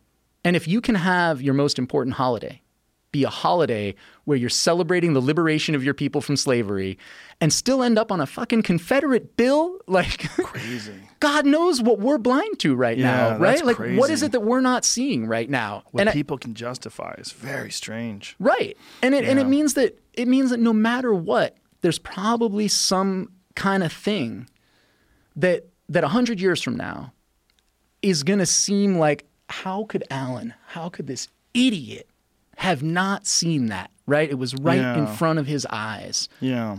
What do you think that thing would be? Have you ever tried to think about it? Yeah. I have tried to think about it. What do you think it would be? Well, so there's a, there's a couple of things I think it could be. One of them is the fact that we've essentially exported slave labor. Right. So, you know, people are going to be like, all these people who were talking about how slavery is bad, right? And chattel slavery is a very, very different thing from other kinds of slavery. But there are ways in which people are trapped in horrific situations who are manufacturing the goods that I have. Now it gets complicated, right? Because people are like, well, you know, that's better that than no job at all. I'm not sure exactly how it all plays out, But I can imagine a future in which people look back at, at me and you and the things we are consuming and saying, how were they blind to the conditions in which those items were produced? Sure. Well, one of the best examples is someone tweeting about slavery on an iPhone that's made by someone who works at Foxconn who has these giant nets around the building to keep people from jumping off because they live such horrific lives that they they leap to their death so often they have to protect the building with nets. And this is the exact point at which, if you wanted to ultra process this conversation, you'd take that soundbite and you'd say, look at these two assholes comparing working in a Foxconn factory to chattel slavery. Yes. Which is precisely not Explain chattel slavery. People chattel slavery. That. Well, so sometimes, so for example, when people are trying to justify the Bible and the fact that, like, so why didn't Jesus? Here's this guy who came down and he, you know, shocked everyone, right? Mm-hmm. Why didn't he also say like, you know, also slaves need to be released ASAP. Yeah. Slavery is bad. He didn't say that. So one of the things people will point out is that there are different forms of slavery. So chattel slavery specifically where where people are turned into property and bought and sold and have no opportunity to earn their freedom is a sort of is a specific kind of slavery that was the kind of slavery we had in the United States. It's uniquely horrifically bad. And so that kind of slavery is not the same thing as working in a Foxconn factory. But uh, you know, when I think about, you know, I'm thinking about this right here. I am on like, you know, what's going to happen when that parallel gets made?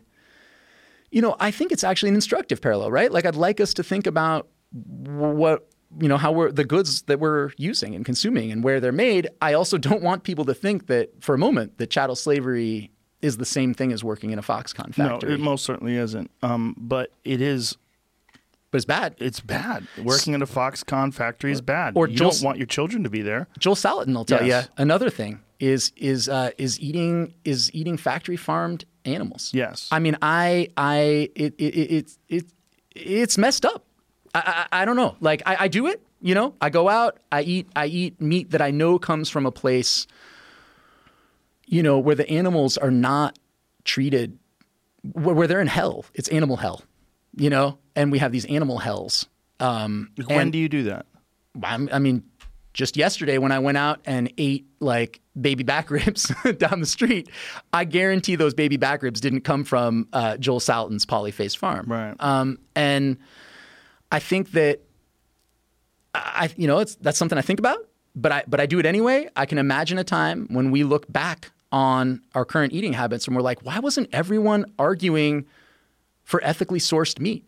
Right. Like, how was it that that people didn't didn't want to, you know, force everyone collectively to pay more for meat that was raised in a way like the kind of way that Salatin pioneers, right? In this, I'm really on board with Salatin. I think he's, I think he's right to say, look, there there are contexts in which animals are happier and less happy. And they're happier on my farm, and they're fucking miserable. but I thought it was very interesting in your book when you talk about Michael Pollan pressing him on whether or not you could feed New York City that way, and he's like, "Do you really need New York City?" Yeah. Well, so like, Salatin's got it right. So this yeah. is well, and Salatin thinks. I mean, he thinks about this right, like you, yes. you saw in the book in explicitly divine terms, right? Yes. God has designed the world. But I'll tell you, this is a story I tell at the end of the book. I was eating Salatin's delicious pork. I mean, it was incre- it's an incredible place, Polyface Farms, and I was eating his pork, and like the people there are awesome. He's awesome. And he announces to everyone, he says, Look, we're going to be doing a bit of a change. We have a new thing that we're going to be doing. We are going to be producing chickens for a growing segment of our market that doesn't want soy fed to their chickens. So Salatin's chickens get a lot of their calories not from his farm. They get a, a significant portion of their calories from non-GMO soy that's grown at another place outside of Polyface, right? Mm-hmm. So it's not a self-contained system. He says, but there's some people that don't want soy fed to their chickens. They feel like they react to soy, they don't want it. So they're going to start feeding their chickens. There's a certain percentage of Salatin's chickens. He's going to start feeding fish meal, ground fish meal. So afterward, I went up to him and I was like, you know, Joel, that doesn't seem very natural. Like, do chickens eat? They, they swim? Like, yeah, right? Like, how are they getting a hold of this fish? And you know what? He looked at me and he said, I'm a hypocrite. You know, I'm a hypocrite like anyone else, but at least I admit it. And what I wanted to say to him was there's nothing wrong with feeding your chickens fish meal if some people want chickens that are fed fish meal and you're treating your chickens in a way you think is ethical, there's not some kind of purity test that you need to apply to your farm, even though it's on a road called Pure Meadows Lane, right? But it's like you don't need a purity test for your farm. You're you're a good guy who cares. I mean, I really think he's a guy who really cares about his animals. I do too. You know, and and it just kind of made me sad that he thought of that as some sort of hypocrisy. Well, the only hypocrisy that you could see in it is factory farmed fish is awful. I mean, it's it's really bad. I mean, it's bad for the environment. It's bad for the fish. It's there's there's not a lot of sustainable factory farm fish operations. It wouldn't make you wince if you actually saw how they process all that fish meal. So t- I, I, factory farm fish. So another thing, I didn't know any of this stuff until I started this research. So I'll tell you a story, crazy story. I was in the Netherlands researching the food chapter of this book, which is about vanilla. Which I could talk to you about vanilla, which sounds very boring, right? Which is why I picked it. It's vanilla. Um, I'm researching vanilla, and people want natural vanilla. And I don't know if you know. Do you know where vanilla comes from? Vanilla beans? Yeah. Do you know where those come from? No. That was that was the end of my that was the end of the line for me, right? So we've got Right. vanilla beans in the house. So they they are actually on an orchid. This beautiful white mm. orchid oh. vine is where vanilla beans grow. That makes sense. Vanilla ice cream has that orchid on the. Yeah. yeah. All of a sudden I was like, oh wait, that's why my yogurt looks like that. Every single one of those is artificially inseminated. So there's a person who goes and you can watch YouTube videos of it. It's crazy. Have they always been like that? No. So vanilla used to be only in Mesoamerica. That was the only place where it grew naturally, right? That's the only. So everyone thinks of Madagascar, right? Madagascar vanilla.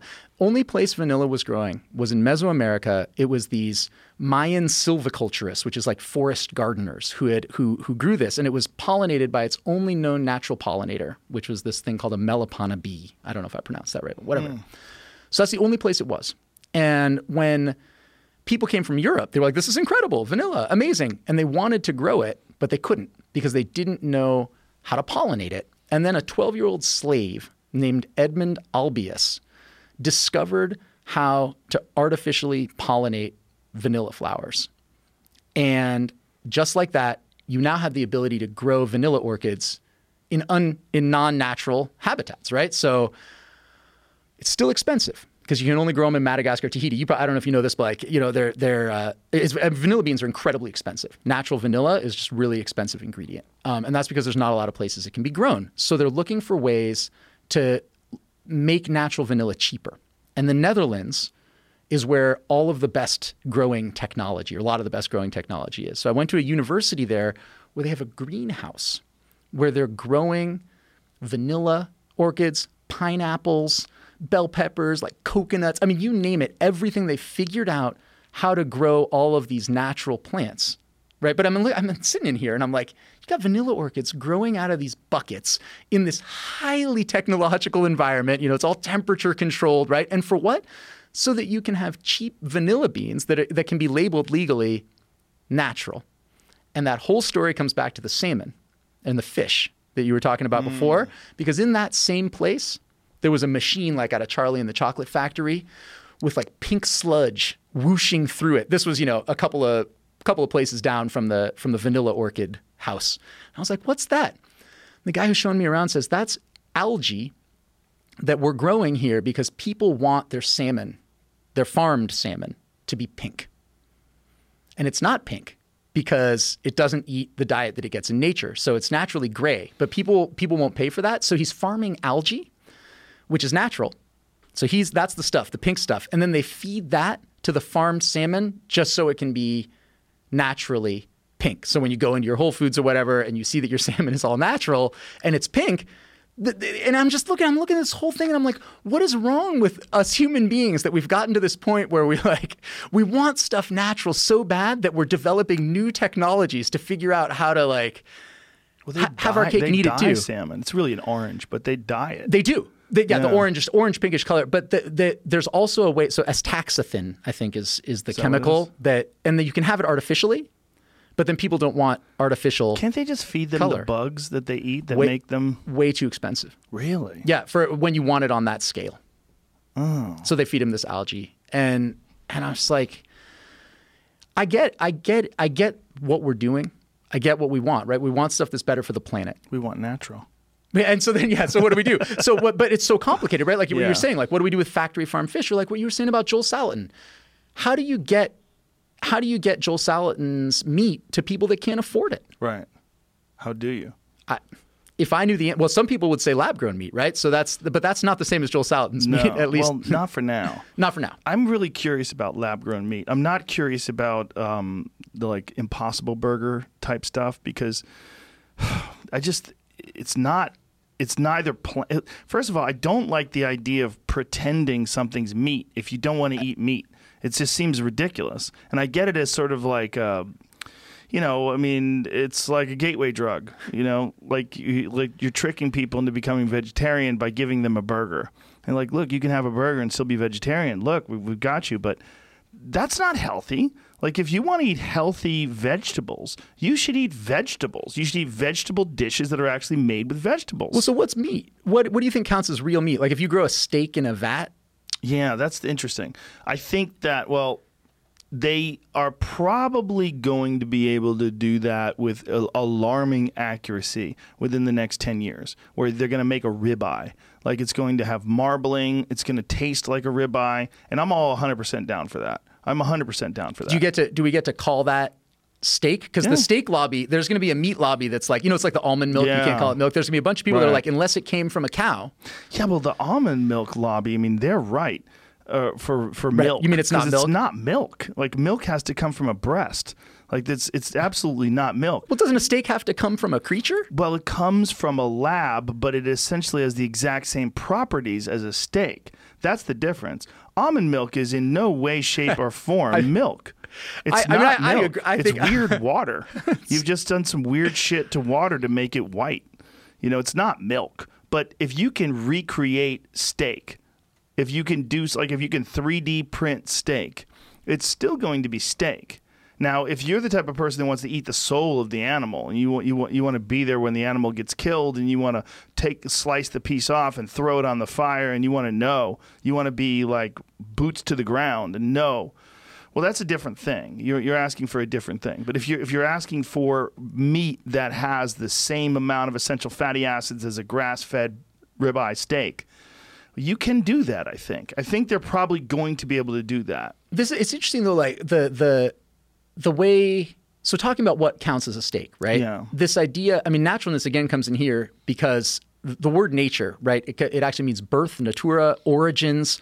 So naturalness has to do with the origins of a thing, and we think about origins a lot when we think about what a thing is, right? We want to know where it came from, and that tells us what it is, right? And so with a steak, there's going to be a lot of people who are going to say you can't call it a steak unless its origin is a cow. There's going to be other people who are going to say no, if it's if it if, if it looks just like and is chemically composed identically to a steak that comes from an animal, then it's an animal. But I'll give you an example to push back on what you were saying a little bit.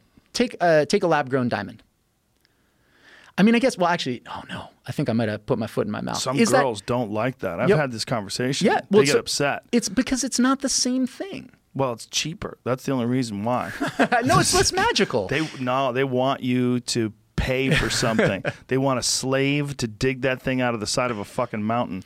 There's something weird about that. Like don't you don't you think there's also a romance to the idea of a mineral that was made by pressures under the earth over millions of years? You think it's just about price? I think there maybe is some romance to that, but I think with women, there's something nonsensical that's been drilled. Not not all women. Sorry if you're one. Of, Ah, don't fucking generalize. I'm not. I swear to God.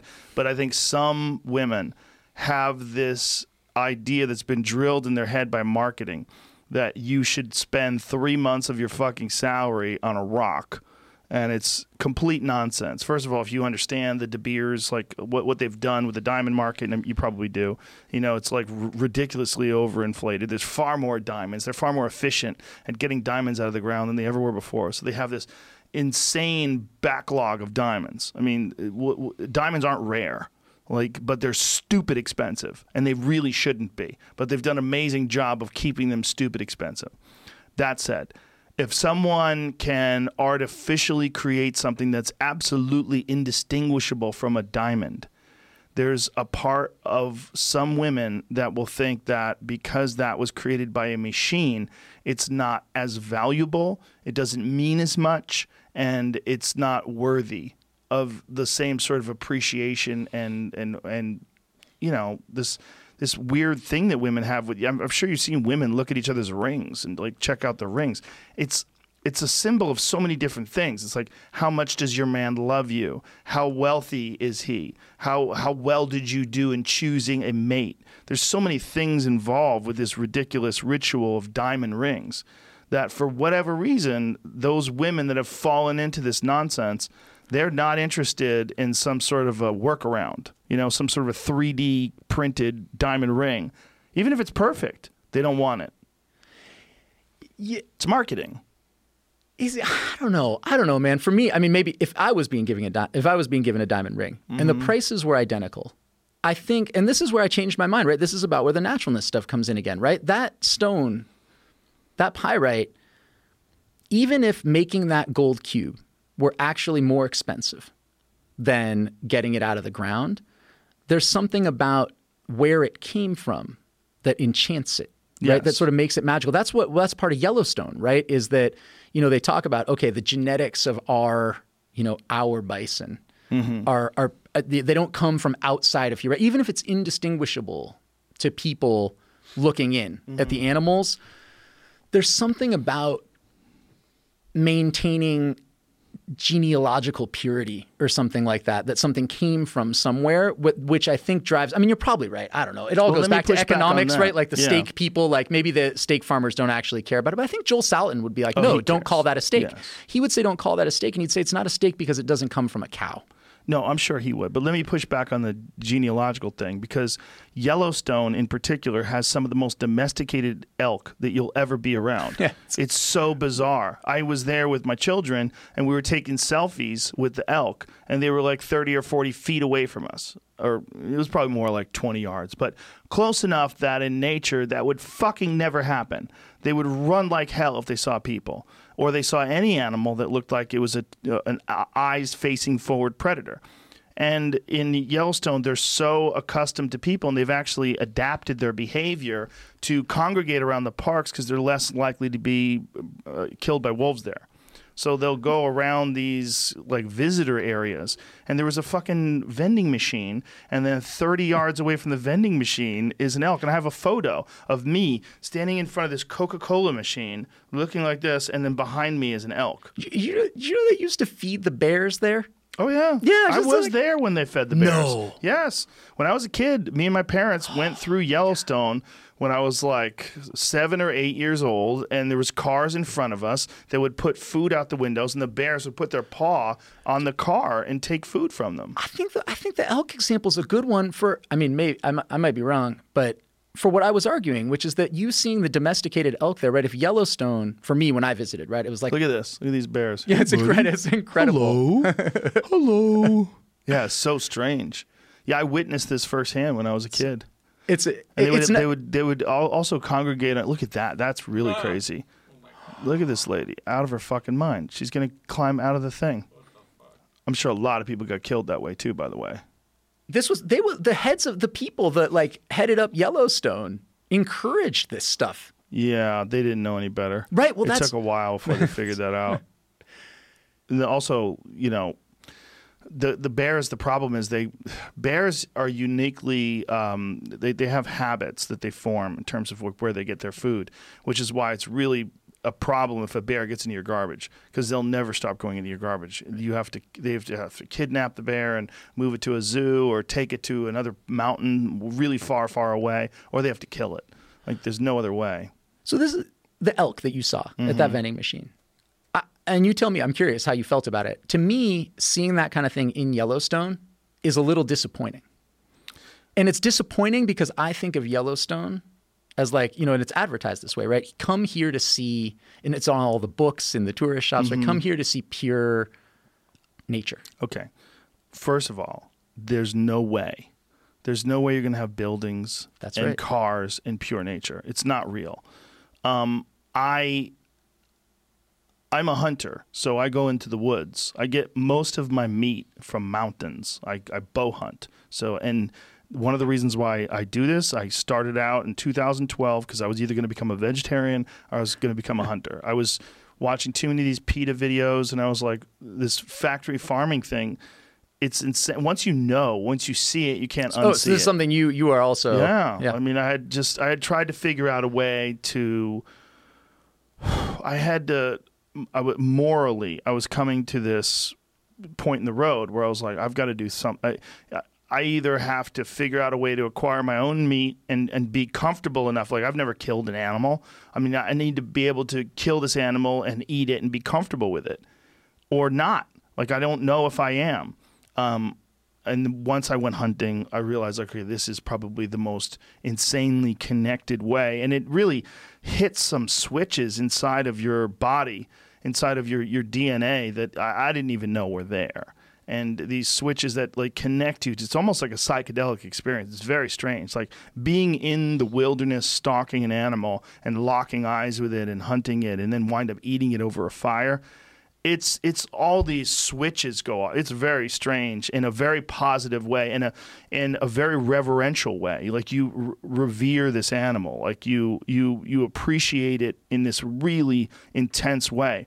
But these are wild, wild animals. You're domesticating an animal if they're hanging out on a lawn. Like I was uh, looking at a house once in Colorado with uh, my family, and we went out into the backyard, and there was a giant deer, like a huge buck, that was just standing there staring at us. And it was in Boulder, Colorado. And I don't know if you've ever been to Boulder, Colorado, but it's like a lot of hippies. And obviously, no one's hunting in Boulder, Colorado. So these deer are completely relaxed. They're just chilling. and so this deer is, I mean, no more than 100 feet away from us, just staring at us just looking at us and then just moves around a little and eats some grass and looks at us again. And my wife was like, I didn't even think that was real. I thought it was a statue until it started moving. I would never kill that deer. Not in a fucking million years. I would, I would, that's like killing someone's dog. There's no way. I mean, I would have to be starving to kill that deer. But if I was in the woods and I saw a deer that big, I would be very excited. I'd be like, wow, that's like hundreds of pounds of meat. Look at the size of that deer. It's an amazing specimen. And it's a big, old, mature deer, which means that it's passed its genes on for many, many years. And a deer only has, if they're really lucky, they have nine, ten years, and then they get killed by wolves or mountain lions or whatever. That would be the perfect animal to hunt. But in this scenario, I there was none of those switches went off. I'm like, that's a domesticated animal. That might as well be, uh, you know, a Chihuahua. Right. Yeah. Yeah. And it feels, and that's and that's part of the criteria you're using for whether it's okay to kill Yes. it. I mean, that's one of the things with the bison hunt in, in Yellowstone that seems so weird, right? It's like these bizarre. It's, it's you know these animals Yeah. that have no idea what's waiting for them Yeah. cross this line, Mm-hmm. and then all of a sudden they're magically available to be shot. That's a complicated issue. One of the reasons why that's a complicated issue is because buffalo contain brucellosis. They they have brucellosis, which can be very dangerous to domestic cattle. And whether or not they transmit it to domestic cattle, the same argument could be said about elk. Um, they also occasionally have brucellosis, and there's a lot of ranchers who want to shoot elk that wind up eating their hay and eating their grass. So when these bison drift off of Yellowstone and they go into public land or they go into private land, it's a it's an issue of resources oftentimes. Oh, you got to cull. You have to Yeah. cull them. I'm, I'm just thinking of this, and I'm not a hunter. Although interestingly, I went to Yellowstone again. Right, this is this whole I'm not sure about stuff. I I didn't know anything about hunting. I assumed hunting was I don't know bad. Like people go out, they kill endangered species, right? Like whatever I had seen, that was it. And when I went to Yellowstone, you know, when I discovered that Doug Smith, who's the guy that reintroduced wolves to Yellowstone, when he, he was like, I hunt you know, and like my first reaction was, what, wait, what? I thought you loved in like, how could this man who cares about nature and you know, and what became clear as you as you know, and like many hunters know, is that it doesn't work like that. Hunting doesn't mean you don't care about nature. It doesn't mean you don't care about animals. Um, and that and that was a real that was a wake up call for me that I didn't understand um, you know, how people relate to the natural world and that I had been fed a kind of I don't know, oversimplified, ultra processed version of, of of what it was to hunt. At the same time with those bison, you got to cull them right? So you got to get rid of them. And like you said, right, there's this resource, you know, you don't want them wandering on a rancher's land. And that's something that, you know, the people in Yellowstone will, you know, activists are happy to tell you, yes, these kinds of things are problems. As a hunter, though, I imagine that you wouldn't be super excited to just like camp out and shoot a bison as it wandered into like slowly into. I mean, I don't know. It would, would you? be. It would only be for meat. You mean it would be that you wanted organic meat, Right. And you wanted to be able to do it that way, But not the excitement of what you were talking about. It wouldn't about. be predator versus prey, and it wouldn't be what you would call fair chase, Right. You know, and that's. I mean, it would be technically fair chase because the animal does wander out, but you have to admit that those animals have been uh, grossly domesticated. I mean, when we were in Yellowstone, bison were everywhere. You could you could just stand there and stare at them. I brought binoculars, so I was handing them to my kids, and they're standing like, "Look at this one over here," and they're like, you know, they weren't even remotely concerned about us. I mean, that's also why um, a 70 year old woman was gored just three days ago. Because this crazy lady decided she wanted to take a selfie with a fucking bison. you know, they're, they're, these are, there are wild animals. I mean, they are wild, but they're not wild like a wild animal. They're No. not wild like a wild animal that doesn't have a, a real relationship with people. How- But bison, this is where it's this is where it's tricky.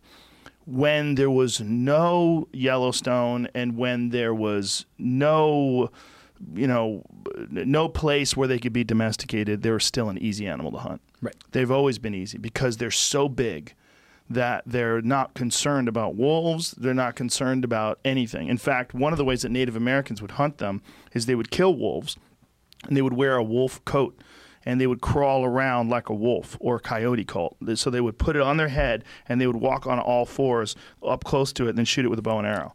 and there's actually a famous painting of uh, this Wild West famous painting of these two Native American hunters that are wearing these coyote skins and they're crawling in this field up to this, these bison. And a friend of mine, who was a ho- my friend Remy Warren, who's a host of a television show called Apex Predator, actually used this method to to hunt a bison. A You mean like I had a yes. like put on what? Yeah, yeah, yeah. He actually put a coyote skin on and crawled up to a bison, to a free range bison, and hunted it this way, just to see if it work would work just like this famous painting. So bison, one of the reasons why you know they were able to almost uh, extirpate them from the United States was that they're really easy to hunt because they're not scared of anything.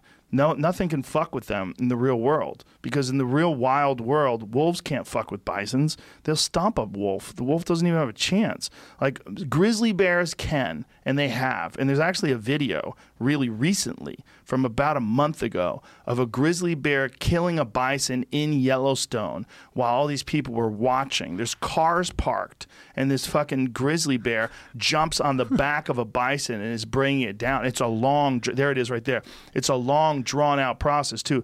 That's a small bison, but, you know, big enough. And this bear is fucking huge. And look at this bear is like, I mean, it's like, that's probably like a two year old bison or something like that. It's not like full grown bison. But I mean, this is all. This this video is like seven minutes. uh, How what is it long? Or it's one fourteen there. edited. It's edited, yeah. So I mean, you see him in all these different scenes. It's these cut scenes, and here he's he finally gets him, uh, and he kills him in this river. But he's attacking him on a bridge. He's attacking him on a road. It's a long, drawn out process for this grizzly bear to kill this bison. Yeah. So they don't really have that much to worry about. Calves have to worry. So this is the video. That's the, the excuse me, the painting. Yeah, That's yeah. the famous painting. And see, bisons have zero concern for wolves because they'll just stomp them. I mean, they're they're enormous animals, and their hide can be like 12 inches thick of hair. I mean, especially in the wintertime, like the Native Americans that would wear the bison robes, like it was the most incredible protection for from cold because you're you're wearing this insane natural thing that has shielded bison to the point where they can just walk out in a blizzard. They don't give a fuck. They're not even a little concerned about it. that I that painting, and I, I was like, "Ah, that sounds familiar. Like he's talking about that. It was on the cover of a book called The Ecological Indian. I think it's called by a guy named Shepard Krech, which is uh, he was looking at the history. I mean, for one, speaking of Native Americans in Yellowstone, how crazy is it that because we think of natural as not human involved, one of the things to make Yellowstone natural is you got rid of all of the like humans Yeah, right. that were living there yeah. naturally. I mean, I remember I went, there was actually, when I was there, there was a hunting blind that was left over from when Native Americans were in Yellowstone. And my guide, yeah, it was really cool. My guide showed me just like a, it's, you know, just a little hunting blind that they would use. And it, it would also, yeah, again, right, it made me realize, right, Yellowstone is not pure nature, that even our understanding of, of nature and naturalness, if you get rid of, like, getting rid of humans Right. is getting rid of a part of the naturalness of what this place was before. Or just having humans in cars in close Right, proximity to these Yep. animals and getting them conditioned to it, that becomes unnatural. But even you know, and Or even- does it? Well, I th- yeah, I think it does. Right? I used to, I, I, I, I, I would have wanted to say a long time ago, oh no, there's no such difference. But yeah, no, man, a fucking road is less natural than mm-hmm. no road. I don't know, like that, that. And the, and the same thing happened with sports, which was, I mean, with Yellowstone, right? There is more and less natural, right? And it would be sad if Yellowstone became much more unnatural. It would take away from, you know, if they put in like an amusement park or whatever it is they're trying to do to like figure out how to raise funds at, Right. at, at these places. And this, it's because part of what we value about Yellowstone, even though it's impure and even though it's imperfect, is that we get we we get to see something more natural than, Than what a we zoo. u- yeah than Yes. a zoo exactly It's far superior to a zoo Exactly. because you can see that. You can see a grizzly bear. No one's feeding the grizzly bears. The grizzly bear has to eat by killing that bison. Right. That's far superior. and that's the same thing with uh, the same thing with sports. So like I uh, that was another one of the things that really convinced me that I needed to rethink my relationship with naturalness, which is that you know. So I went to a I went to a natural bodybuilding competition. Um, I know you had Ronnie Coleman on. Like I, I'd yeah. never been to a bodybuilding competition before, and so I went in, and it was a natural bodybuilding competition. And these, you know, these people were they had you could smell the spray tan from you know, you know, I was I was in the you know, I was in the mm-hmm. room with them backstage. I was like, these are the most unnatural people I've ever seen. Right? They've been what is it called, sodium cycling or something to like cut their mm-hmm. subcutaneous fat so that they. I mean, they've done everything you could possibly do to get their bodies into this form. And I'm I'm I'm like, what? This is a great example. This was going to be my example that I used to show that naturalness in sports was stupid because all it really meant was that you weren't taking a certain list of drugs. Right. That's it. That's Right. all it meant. Everything else about it was unnatural, Right, right, from the tans. But but the the truth is that sports are about naturalness. That they are a celebration of natural talent. There's no way, you know, people call it God-given talent, right? Which is again the the connection between God and nature, but you can't have sports as we understand them without thinking about them as a celebration of what the human body can do. Right? Like when you see that guy Alex Honnold, is that his name? Yeah. When you see him free climbing like that, Yeah. a part of what you're thinking, I think, I mean, it's not just that he's like he could die, right? But it's also like look at what the human body, un un, you know, unaided by anything else Yeah. look what it can do, and that's why we care when Eliud Kipchoge, um, you know, when he run when he runs his marathon record, it makes sense to ask how much was in the shoes, Right, Not right. because I could run that fast, you know, with those Expl- shoes on. Explain what you mean by that because Yeah. So so so uh, so when you're set, you know, setting a, a marathon record, there's an incredible marathoner named Eliud Kipchoge, and there are these Nike had these new shoes called Vaporflies, and he was using these shoes, and after he broke the marathon record, just shattered it, people were like, wait a second, how much of that can be attributed to him, and how much of it is just the technology in the shoes, right? And and this set off again one of these like back and forth that was totally useless online, where some people were like, I can't believe you're taking his accomplishment away from him, and other people were like, it's all you know, it's obviously the shoes. But but for me, it's just a it's a broader conversation about well, so what is it that we care about in sports, right? If mm-hmm. you put a pair of shoes on someone and all of a sudden they're five percent, ten percent faster, that matters, right? Jamie, you actually know about this, right? You were you're a runner. What is, I what have is them, or I have a version of them. They, how much? they've made them. The pair he has is very, very, very specific to what he was trying to do. Is They that the pair he has? Yeah, they tailored the course to be specific oh, for Oh, yeah. Also, Yeah. they brought in top level pacers to ch- to cycle in every like hundred. I don't know, probably every mile. I don't know exactly how they did it, but when they first started making these pairs of shoes, they called they're called the four percent because they made it, made you four percent faster. Really? There's like there was a I think like a titanium plate placed in the middle of it. So like normal like even the shoe I have now, you can you can bend this in half and whatnot. You can't Mm-hmm. do this with that shoe Mm. because the plates, as you hit, it like launches you kind of forward, Like a spring. like like a. It, it's not a spring, so it's it's just a very minute assistance, but Yeah. it's the best runner in the world. It helped him get 159.40. They're actually selling these uh, insoles that are made out of carbon fiber. There's- Similar to that. Yeah. Now that big ass heel on the back, which is so propop. My wife has a pair of those, and I'm like, "What the fuck is that heel? It seems so crazy to walk around with They're with that." really weird to walk around in. I've I've don't think I've ever worn them here. I have a pair at home. Uh, they're specifically for running on the road fast, So on a not street, sprinting. Yeah, yeah, yeah. yeah. yeah. So that's why it's got all the cushion. right. They're very to specific protect your for that. knees. Yeah, yeah, Yeah. yeah. Yeah. So that's a real good question, right? Is that how much of a factor? He, I would think you would fucking you'd have to wear a regular pair of shoes if you want to break a record. That's right. So this is that's exactly right. So then with right, and you would never do this with a mathematician, right? You know, if a mathematician had a new proof, right? You'd never be like, now hold on a second. Were you drinking coffee? Yeah, exactly. Wait, did you like? No one, no one Right. cares. Like, did you when you invented that new car? What kind of substance? you on nootropics? Yeah, yeah, Yeah. exactly. No one cares because the way we evaluate mathematical, what we care about with a mathematical proof for a new invention, isn't showcasing the natural talent. You know, whatever that means, because it's a tough thing to you know of the mathematician. Whereas with Kipchoge's record, what we're wondering, at, in part, is what is he doing? What is he doing in a way that is separate from what his shoes are doing? Hmm. And that means that in sports, at least, I have to admit that naturalness is an important factor. It is an important factor, but it's a weird one because it's not an even slate. It's not like a like it's not an even playing field. Like some people uh, have just incredible genetic gifts and some people don't. Now if a person doesn't and they take some creatine and a bunch of different substances and they they get in a cryo tank every day after training and then they're in a sauna every day and then they're doing all these different things where they're they have electronics strapped to them to try to monitor their heart rate and make sure that they're getting the exact right amount of training and no more and no less and that the recovery is perfect before they train harder how fucking natural is that Not very natural. That's the problem. Right? It's funny you said the gift. Like, isn't Yeah. Phil Phil Heath? I mean, I found out all this stuff about, but I think his nickname is the gift. Um, Ah. And someone called uh, Randy Coleman. Is that his name? Um, uh, like like. Freak of nature, right? We'll say this about people. Ronnie? Or- You mean Ronnie, Ronnie Coleman? Coleman? Ronnie Yeah. Coleman. Sorry, yeah. Yeah.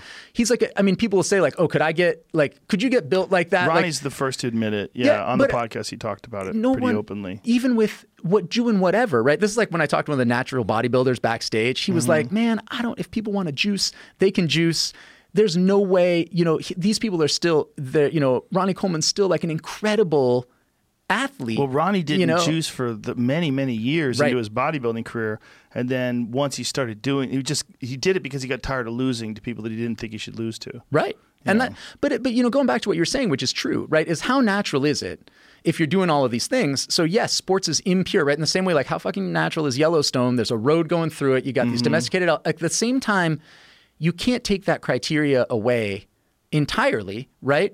Or I mean, to give you an example, right? Let's take uh, Markus Rehm or Oscar Pistorius, who people know about, right? Um, the guy with the no the, the murderer, the Yeah. murderer with with uh, with blades. South African Yeah, runner. that's right. South African runner. So you can't like you can't just let him put on any kind of leg.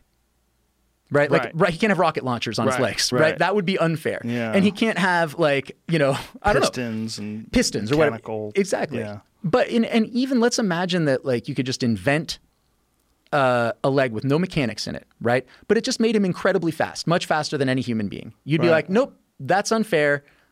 We don't allow that. That is the argument about those cheetah legs, right? That's exactly right. So then what do you have to do? You have to test. So the, a recent case happened. They allowed Pistorius in, but there's a German guy, uh, Markus Rehm, who also wanted to compete and was using one of these legs. And they did all these tests, right? And they ran tests on, you know, they do these pressure plates. It's, it's really incredible what they do to see whether his leg gives him an advantage over what?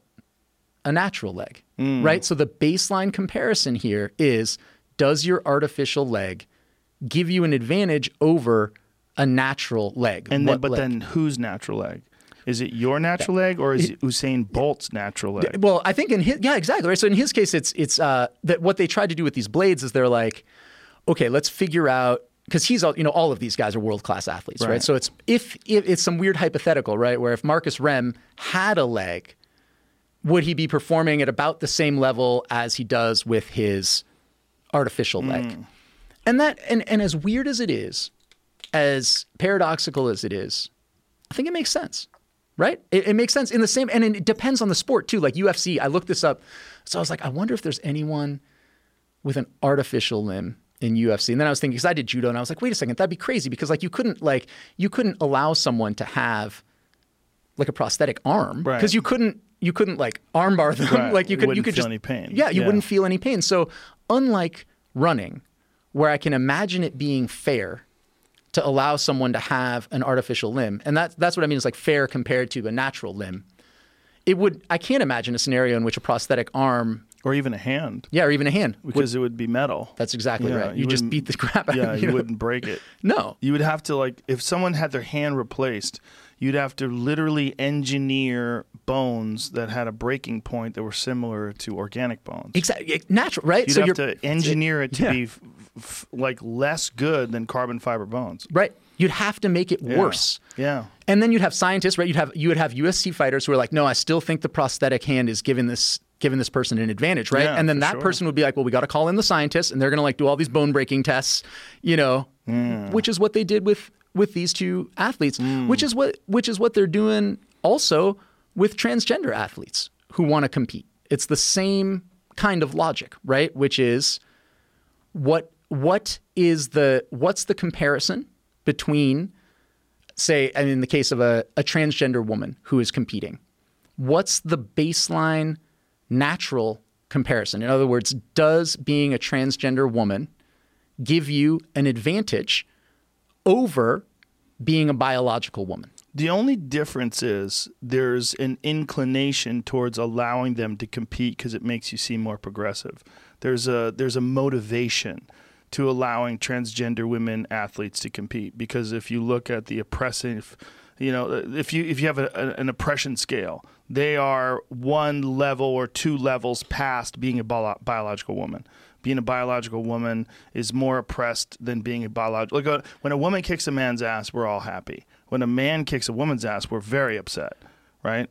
Well, with the, with yeah, I mean, I think I think there is right now in this cultural moment. I think there's mo- in the same way that there was, you know, I mean, women didn't box in the Olympics until 2012 because for a long time it was thought that women aren't they're, they're not naturally suited to boxing, right? I think mm-hmm. the first sports they played in the Olympics were I don't think they did like sailing and Gymnastics. um, I mean, right? even later, Oh, earlier. like the very earliest Olympics, Right. there weren't any. The guy who founded the Olympics was like, not women. Women will just, you know, women will stay out of this. And right, Mm. Right. now, I, I mean, I think you're right that there is because sports are so symbolically important, right? I mean, you see this with everything, with Colin Kaepernick, with whatever. Sports are really important to people. Sports, you know, sports stars are heroes, Mm-hmm. and so I do think that a part of the transgender rights movement is going to be securing the ability for transgender athletes to compete under their the gender that they identify as. And I understand that. I think it makes sense. I think it makes sense to want that because you want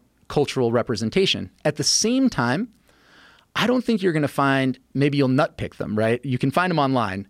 You're not going to find a lot of athletes um, who think that there shouldn't be any regulations on how transgender athletes compete. In other words, there are very few people who are actually involved in the Olympics, right? Like the, setting up the rules or whatever. I mean, I talked with a, a transgender scientist named uh, Joanna Harper about this, who studies the differences between transgender athletes and athletes who identify as their biological sex. And there's no way she would say, it doesn't matter, let anyone compete without any regulations. So the, the real question on the ground, I think, that people are arguing about is not whether there should be regulations, but what regulations should there be? And that question, I mean, I don't know how, I mean, you probably follow this a lot, but like, same question is like, what do you do with testosterone levels, right? So, so Dutee Chand, right? Um, let's say you're hyperandrogynous, but you're XX chromosome. Yeah, explain that woman who's this is the the issue with her. Yeah, so so one of the things that people try to do in sports because it's important to have. Uh, There's some philosophers will argue it's not, but I think it's crazy. Um, it's important to have men's sports and women's sports, right? It's important because sports are symbolically important, and we want to have women competing at the very highest levels, and we want men competing at the very highest levels. And there's a you know There's a significant there's a significant yeah it's plus or minus ten percent. They've studied this right, depending on the sport, right? So. You know, powerlifting, it's a huge difference. Um, there's certain sports where it's not, like ultramarathoning, maybe. That's but why the IOC has banned transgender athletes from competing in powerlifting. so so so that's this this stuff is it's important to have these categories right but Mm-hmm. then how do you distinguish so going back to Dutee Chand right so if you make a, a testosterone rule for example so you can only have testosterone you know you can only compete as a woman if your testosterone is below a particular level That's the problem with that is they would have to test it every day and they would have to test it multiple times a day because it's not just how it is when you're competing, it's what it's like when you're training. So how much recovery, how much muscle have you retained? There's there's a lot of factors. well and and the fact that there are women who are who are X Higher. who are Yes. XX who are hyperandrogynous right and that's just like I mean we were talking about being a freak of nature right or having a gift there's people with high blood cell counts right there's people Mm-hmm. With really long arms or Yep, you know webbed yep, hands or whatever. So it's like well and this woman actually made her argument and, and I, I totally i mean it's incredible. It's really powerful when you read it. She's like here i am. I have naturally high testosterone and they're going to tell me that i have to artificially lower my natural testosterone levels so that i can compete in the olympics. And, and when It's i'm a reading that, particularly like, sexist argument too know. because um, th- they don't do that with men. Right. Um, there's men that have competed in the Olympics that have naturally high testosterone, and you know they've dominate, dominated other men, and uh, particularly uh, in wrestling.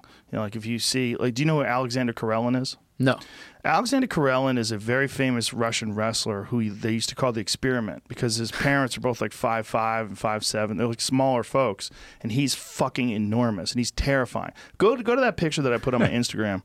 I put up a picture on my Instagram that I, I look at this picture every couple you know months or so just to remind myself what a tremendous pussy I am. Oh my god, that's Karelin.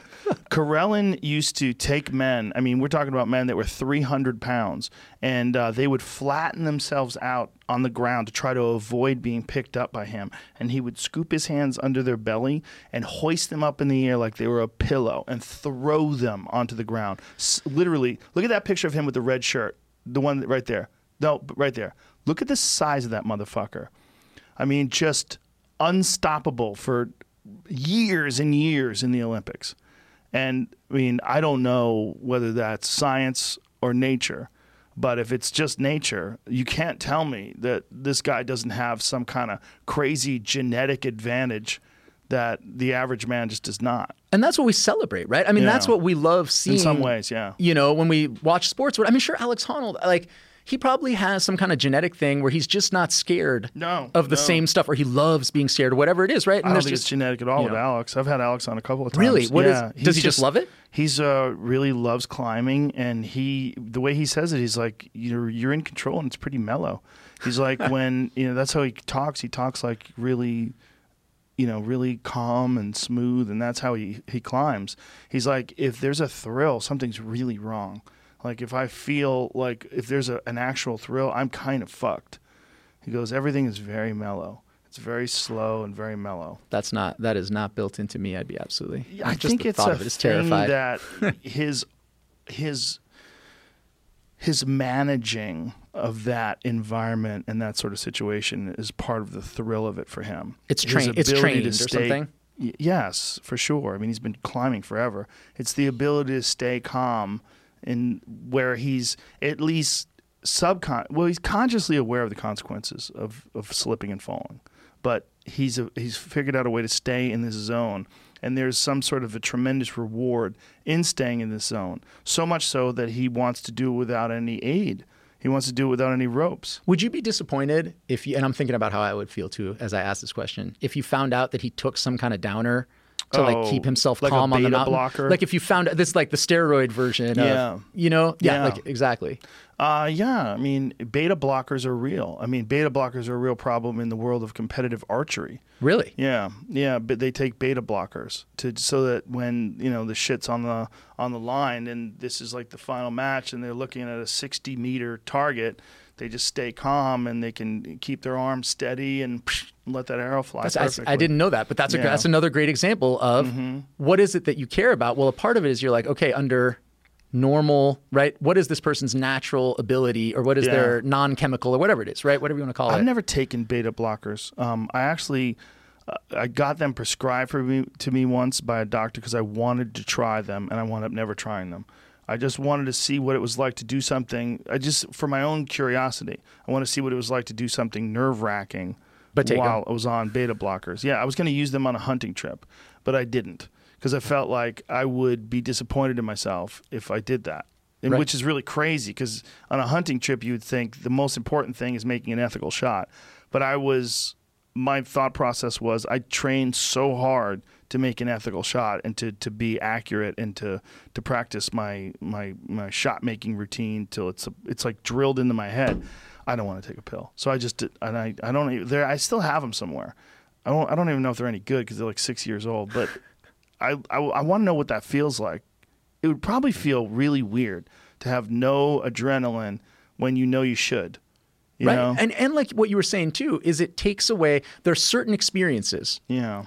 where part of what you value about the experience is how you know you manage it. how you how you managed it and how you trained yourself like you said right you don't want it to be a pill Yeah. that did it and that's and sports is one of those things whereas it would be crazy to you know to think to yourself well i'll give you an example well this is it's funny right childbirth right so it'd be crazy to go in the dentist's office and be like you know i'd be really disappointed in myself if the way i manage this filling is by using uh, you know, Novocaine. yeah, Novocaine, right? It's like I'd just be, I'd be really sad about myself. Uh, you know, please don't give me anything. I'm gonna, I'm gonna handle it myself. That's insane uh, to me, at least. Um, but people do that with childbirth, Yeah. because childbirth, like sports, is one of those experiences where a part of what some people want is a sense of kind of primal connection. Yeah. Um, and that was something I didn't understand. I thought it was totally, I was like, why would anyone ever want to experience, like, you could just have an epidural, Yeah. you know? Yeah. You could just have no no pain. Right. Well, that would Should be better. that. Right. That would, that sounds like a great option, right? you know? Yeah. Um, but, but like you were saying, right? So with sports, but back to Dutee Chand, right? Because I think this is really important because this is going to come up, and in our fucking cultural environment, it's going to be nuts, right? And I want people. I hate the like. I hate how bad the conversations are, honestly, about transgender athletes because they are so binary and so simplistic that I think that they're going to Both sides. yeah, on both sides that they're going to be there that that when there is actually an athlete competing in the Olympics who is transgender, it's going to happen soon. It's going to rip everyone apart and and instead what what I would like to see is people who understand the complexity of stuff like being an XS ath- you know XX athlete with hyperandrogenism or alternatively, right? So say you do it with chromosomes. So now you're XY. If you're, you know, for the sake of sports, hypothetically, we're going to define you as a woman if you're XX and a man if you're XY, but then you've got people who are XY but androgen insensitive. So these are people who biologically essentially grow up as as women and they look like women, they compete as women, and then they have a chromosome, they have a test, right? And they find out that they're XY, but they're androgen insensitive. And this has been this was an issue in the Olympics as well in 1985. Um, there was a, a woman who's now a physician who had been competing as a woman her whole life. Then the test came back, and she was like, "Well, that's crazy." Was she a hermaphrodite? she was not. I mean, I, I- as I understand it, she was just androgen insensitive. So she was not intersex. This woman wasn't. So did she have a penis? She did not. So she had a vagina, That's correct. but she had a Y chromosome. That's right.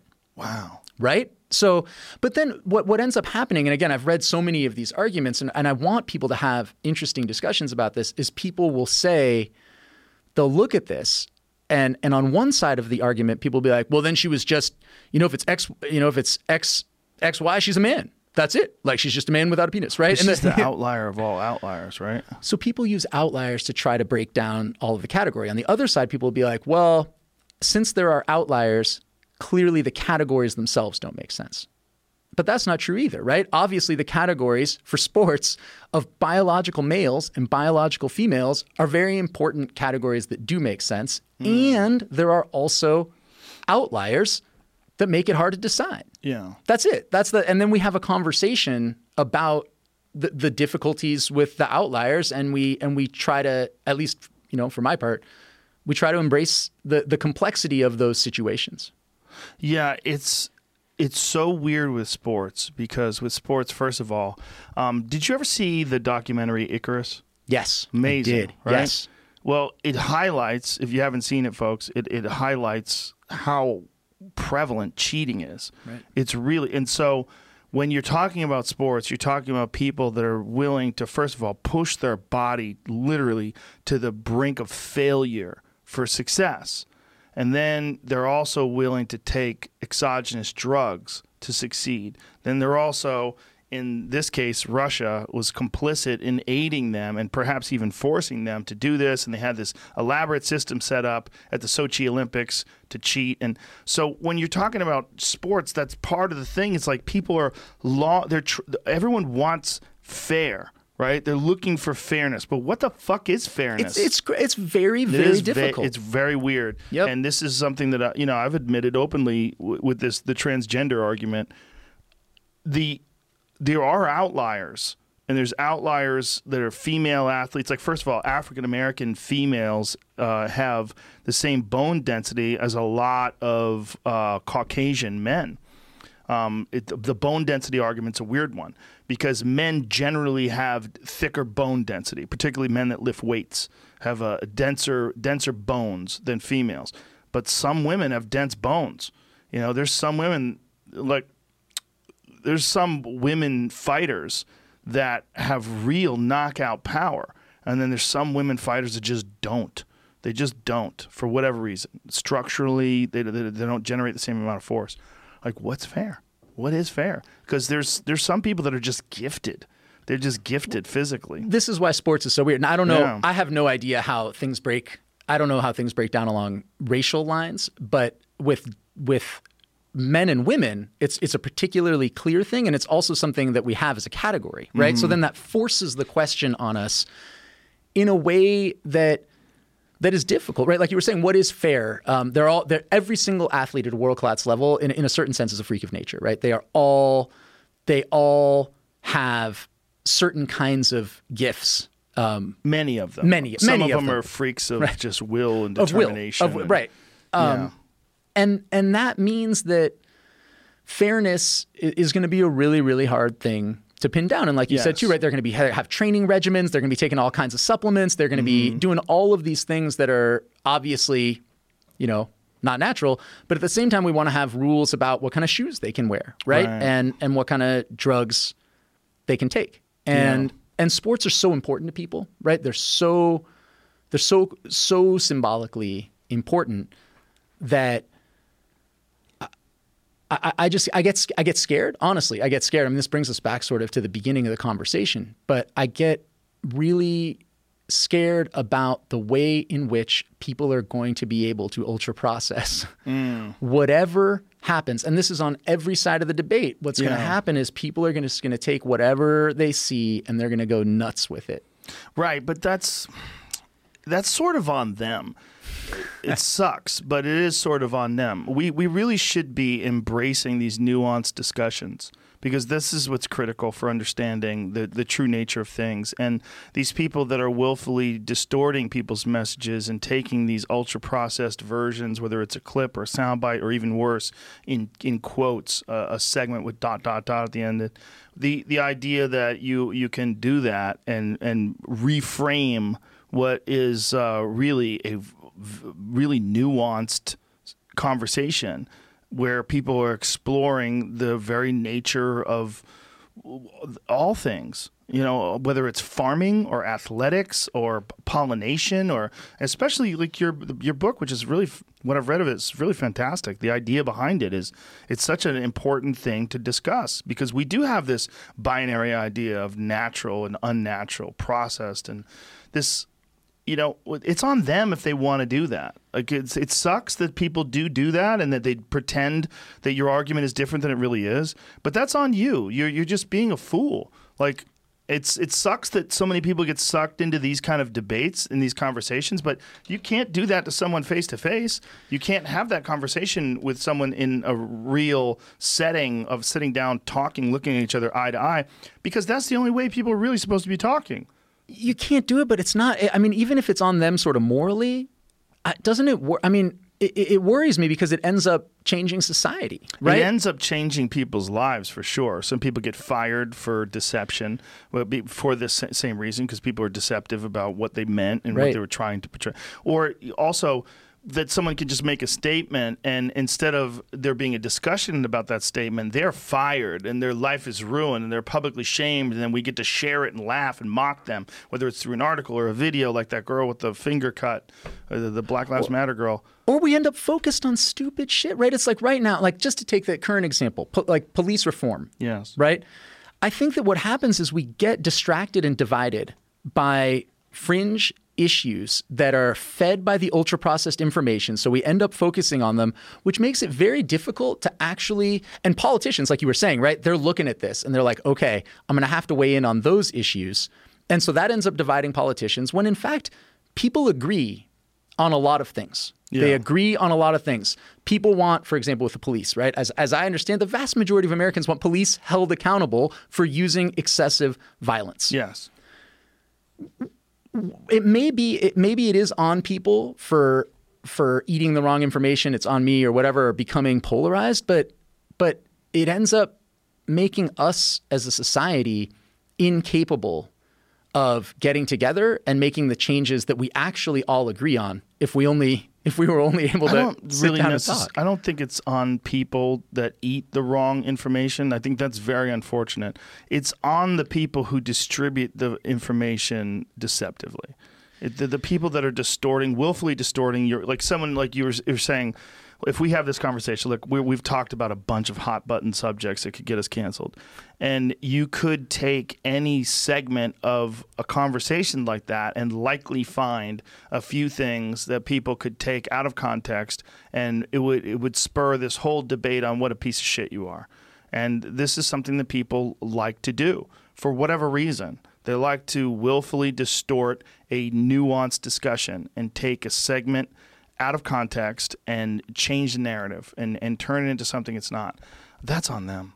That is on them. I mean, it's on. It's not on the people that listen to it and, and get sucked into it. I feel for them, and I'm sorry, and I, I, I don't enjoy it when it happens to me. But the people who do that willfully, you are wasting your life distorting reality because you wish things to be a different way, or because you're deceptive, or because you're bitter or spiteful or angry or hateful, or you see in you this other person that you're you're targeting. You see in them something that you don't like in yourself, or something in a past lover, or something in your father, or whatever the fuck it is. You know, that's on you. That's on you. I can't I can't worry about that. There's not enough time in this life. Yeah, no, it's it's. It, it- I I do agree with. I think you're right to like focus on. So I'm, I'm, I'm gonna tell you. Let me tell you a story about about a about a terrible person. Um, there's there's like we should have some cue up some spooky music. yeah right. So this there's this guy. I hope I like don't get sued by this guy. Well, you don't just don't, don't say his name. Yeah. Well, I'm gonna. I'm about to say the place that he runs. Um, this is a guy who tells people that he can cure their cancer. Uh, yeah, yeah. Uh, you know, cure their cancer naturally, right? He's got the whole. You know, he gives them. He gives them a wheat. You know, gives them wheatgrass smoothies, right? And he tells them that if they just think positively and and they, you know, the that big pharma is is corrupt and chemotherapy is a sham, and if they just come to his place, which I went to in in Florida. Um, he, Did you go to interview him? Or I, I, I did. I did. I went to interview him because, I, and he looks like. I mean, he just looks like he he's like a caricature of a snake oil salesman. He's got this like artificially tanned skin and like a pointy goatee, and and and the and and and so I think you're totally right. It's on this guy, th- this this fucked up guy who is t- who is getting people's hope up, But right? it's, it's not, right? Because it's also, he gets to the people and they could have seeked, Yep. sought out real They- treatment yeah. and could be cured and live. And people die people yeah. die because they go there and the people that were there this was the crazy thing and this is this again gets back to how the ultra processed information is happening these were not idiots man these were people Hmm.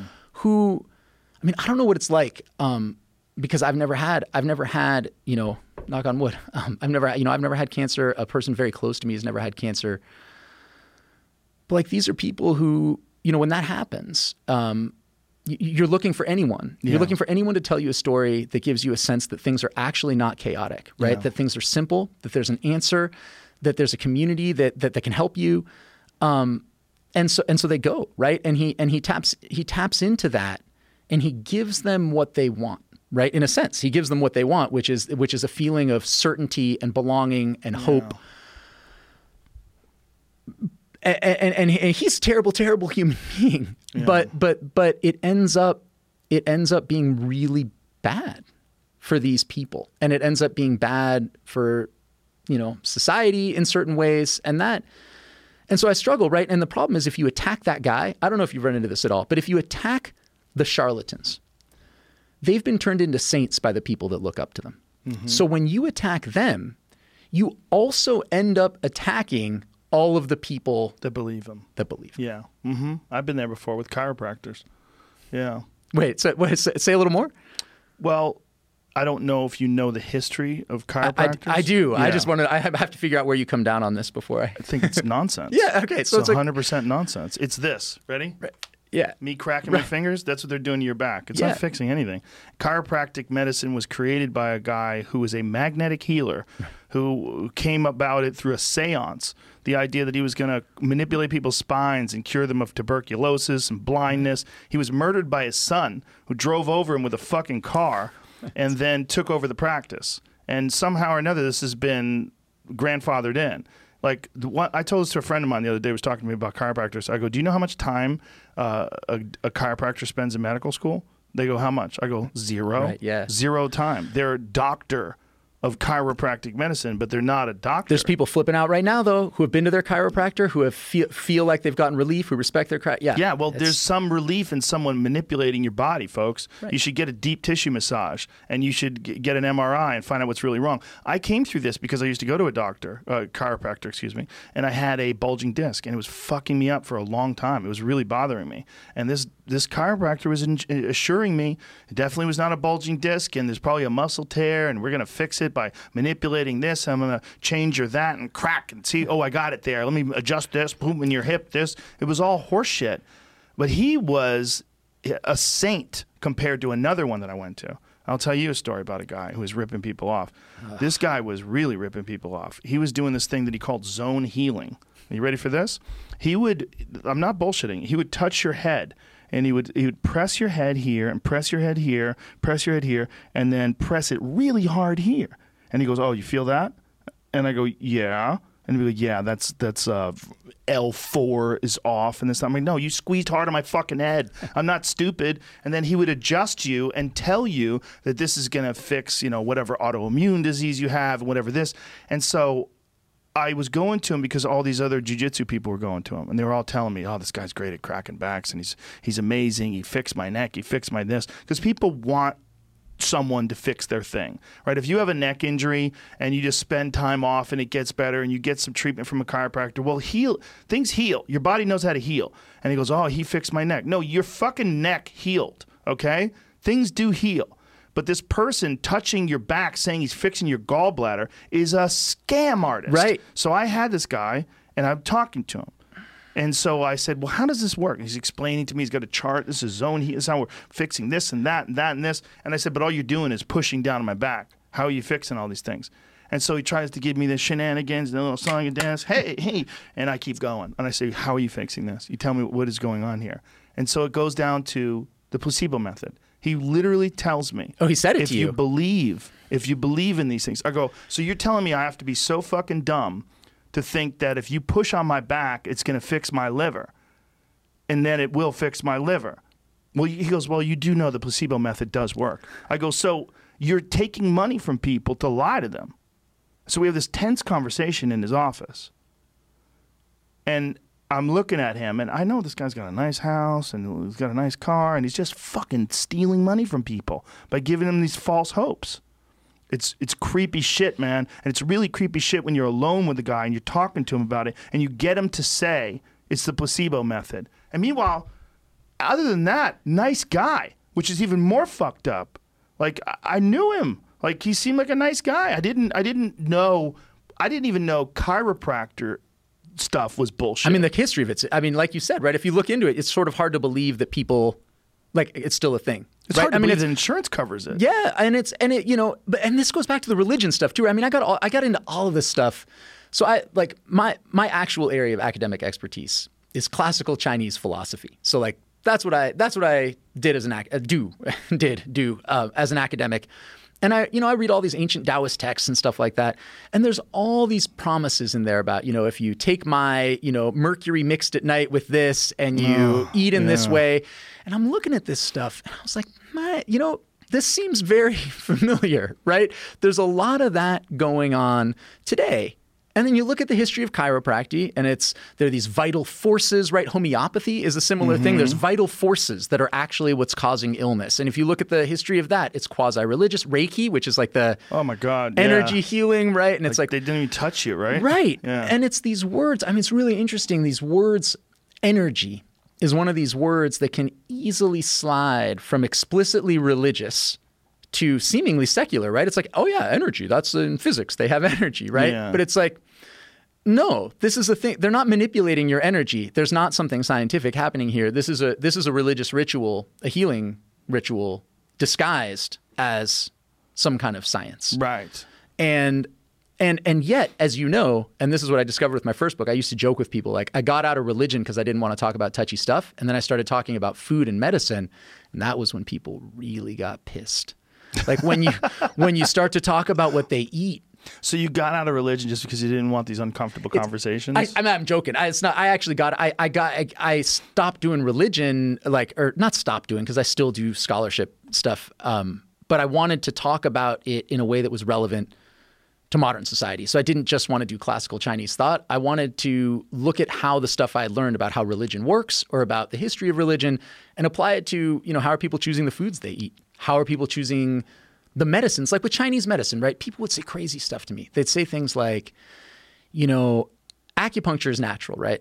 Or whatever. And that's and that's part of why it works. I'm like, acupuncture, they got stainless steel filiform needles. You think those were around when the Yellow Emperor was writing his classic? Like, no, they don't. And when people talk about Chinese medicine, they don't talk about, you know, exorcism. Exorcism's not a thing. It was very popular back in the day. Right. But that's not something people embrace. And so I saw these weird, uncritical embraces of of dietary regimens and healing rituals that to me were just obviously right out of you know ancient China or you know any ancient context um, where people would never believe them, and yet today, you know, you're going in and you're having your your back cracked, it's so weird that it's so prevalent. but push back on it and Oh, well, I've experienced it. I'm experiencing it now. Oh, no. Just Is what that what's gonna did. happen? 100%. Well, I don't read social media, luckily, so I'm not going to hear from it. But, and let me do say this there's a bunch of people that are chiropractors that do use some valid methods for rehabilitation. Right. There's a lot of them that use deep tissue massage, cold laser therapy, actual real methods. A lot of them uh, use uh, Rolfing. There's a, a lot of them that use a, a bunch of different methods of stretching that are very beneficial. But the practice of cracking backs to cure disease is fucking nonsense. right, right. And that's a problem. And the practice of calling yourself a doctor uh, of that is also nonsense. It really is. Yeah, and people, it's a, a doctor of chiropractic. Yeah, yeah, yeah, yeah, absolutely. Uh, I, it's, but at the same time, again, and I don't know you. I keep saying you know this, but like it's it, it's it, it must be difficult when when people are in pain, right? Or when Yeah. people when people are in pain, when you're in pain, either you know psychic pain or physical pain, you really need someone to tell you they have an answer for you Yes. and to explain it and fit it into a system. They can say to you, I know why you're sad. I know why you feel empty. I know why your fucking back hurts. It's because of this simple thing, and I have the answer. I'm going to fix it. I'm going to fix it. And Yeah. and actually just hearing that itself is therapeutic. It really is. And that's the the problem with going to a healer. Because there's many people that have gone to people that have claimed to be a healer, and just this process of embracing this new new situation. This like I am here, I'm getting healed. Oh my god, it's happening. Ah, and you're a lot of what makes people ill is anxiety, is stress, and the placebo effect of having some sort of a in your mind perceived solution does have tangible physical benefits for some strange reason, which is really weird. Like what what goes on in the human mind. There's an unbelievably crazy thing on I think it's a Netflix special. It's a guy who's a magician, a professional magician, but he also comes from like a, a religious background where he would go to these faith healing revivals.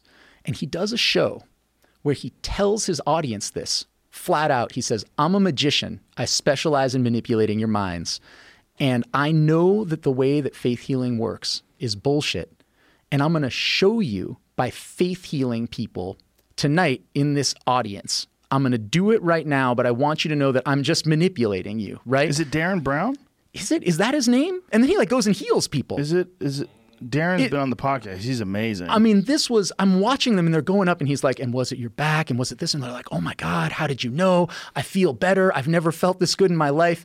And it, and it's, it's, it's unbelievable really because you realize that certain forms of communication, right, are, are just inherently powerful. Yeah. They're symbolically powerful and they can make people feel. Yeah, it is yes. Brown. Yeah. He's been, oh my God. Dan Brown's amazing. I mean, it was just unbelievable. Yeah, he's he's a really brilliant human being in in many ways, and uh, and, talking to him about his process of how long he sets these things up and some of the things that he.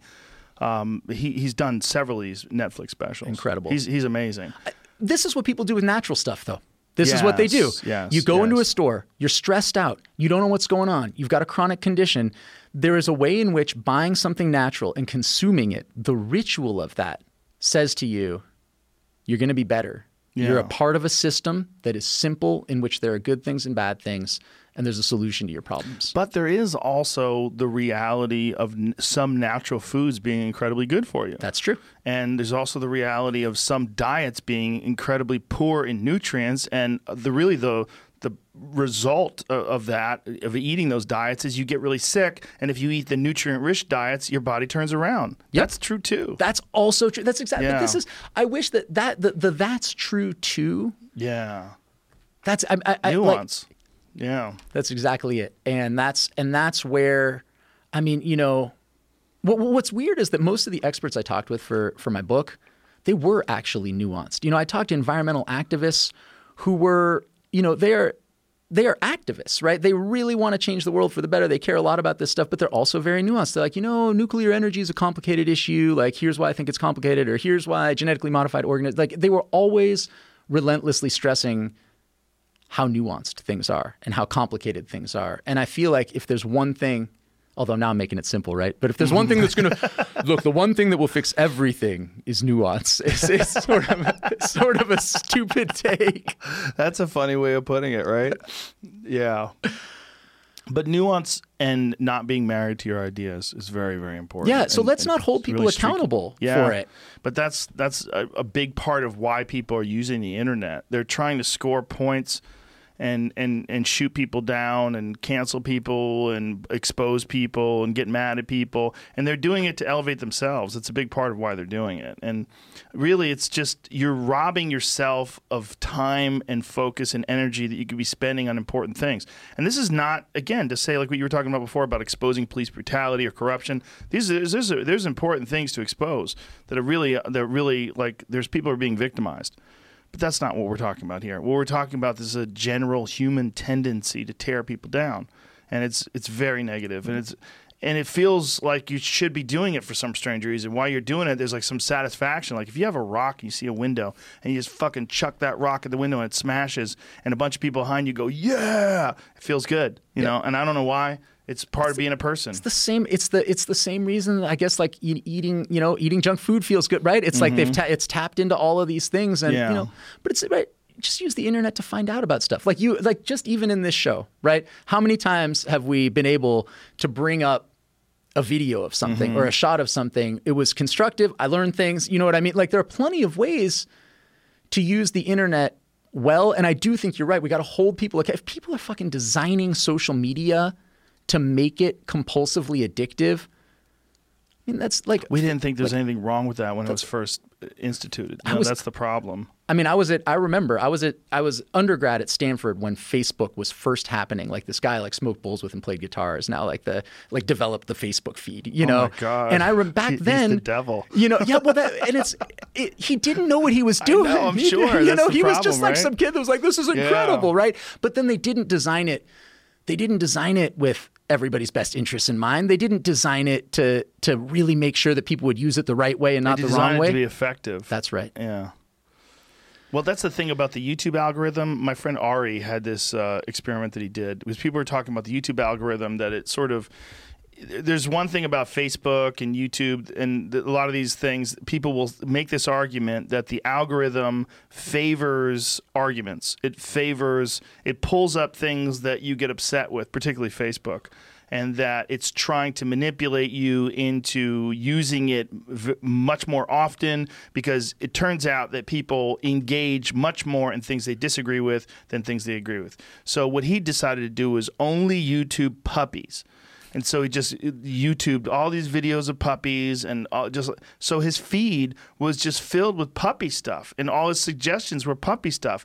And he's like, no, it's not that it's trying to make you upset. It's that you're trying to make yourself upset, and it's taking advantage of that. It well, you know, it's funny. This goes to Salatin, something Salatin talked about. Here's another analogy I think for information that's really helpful: monocultures versus polycultures. Right? Mm. I think that that, that our current information ecosystem is set up to give us all a monoculture of information.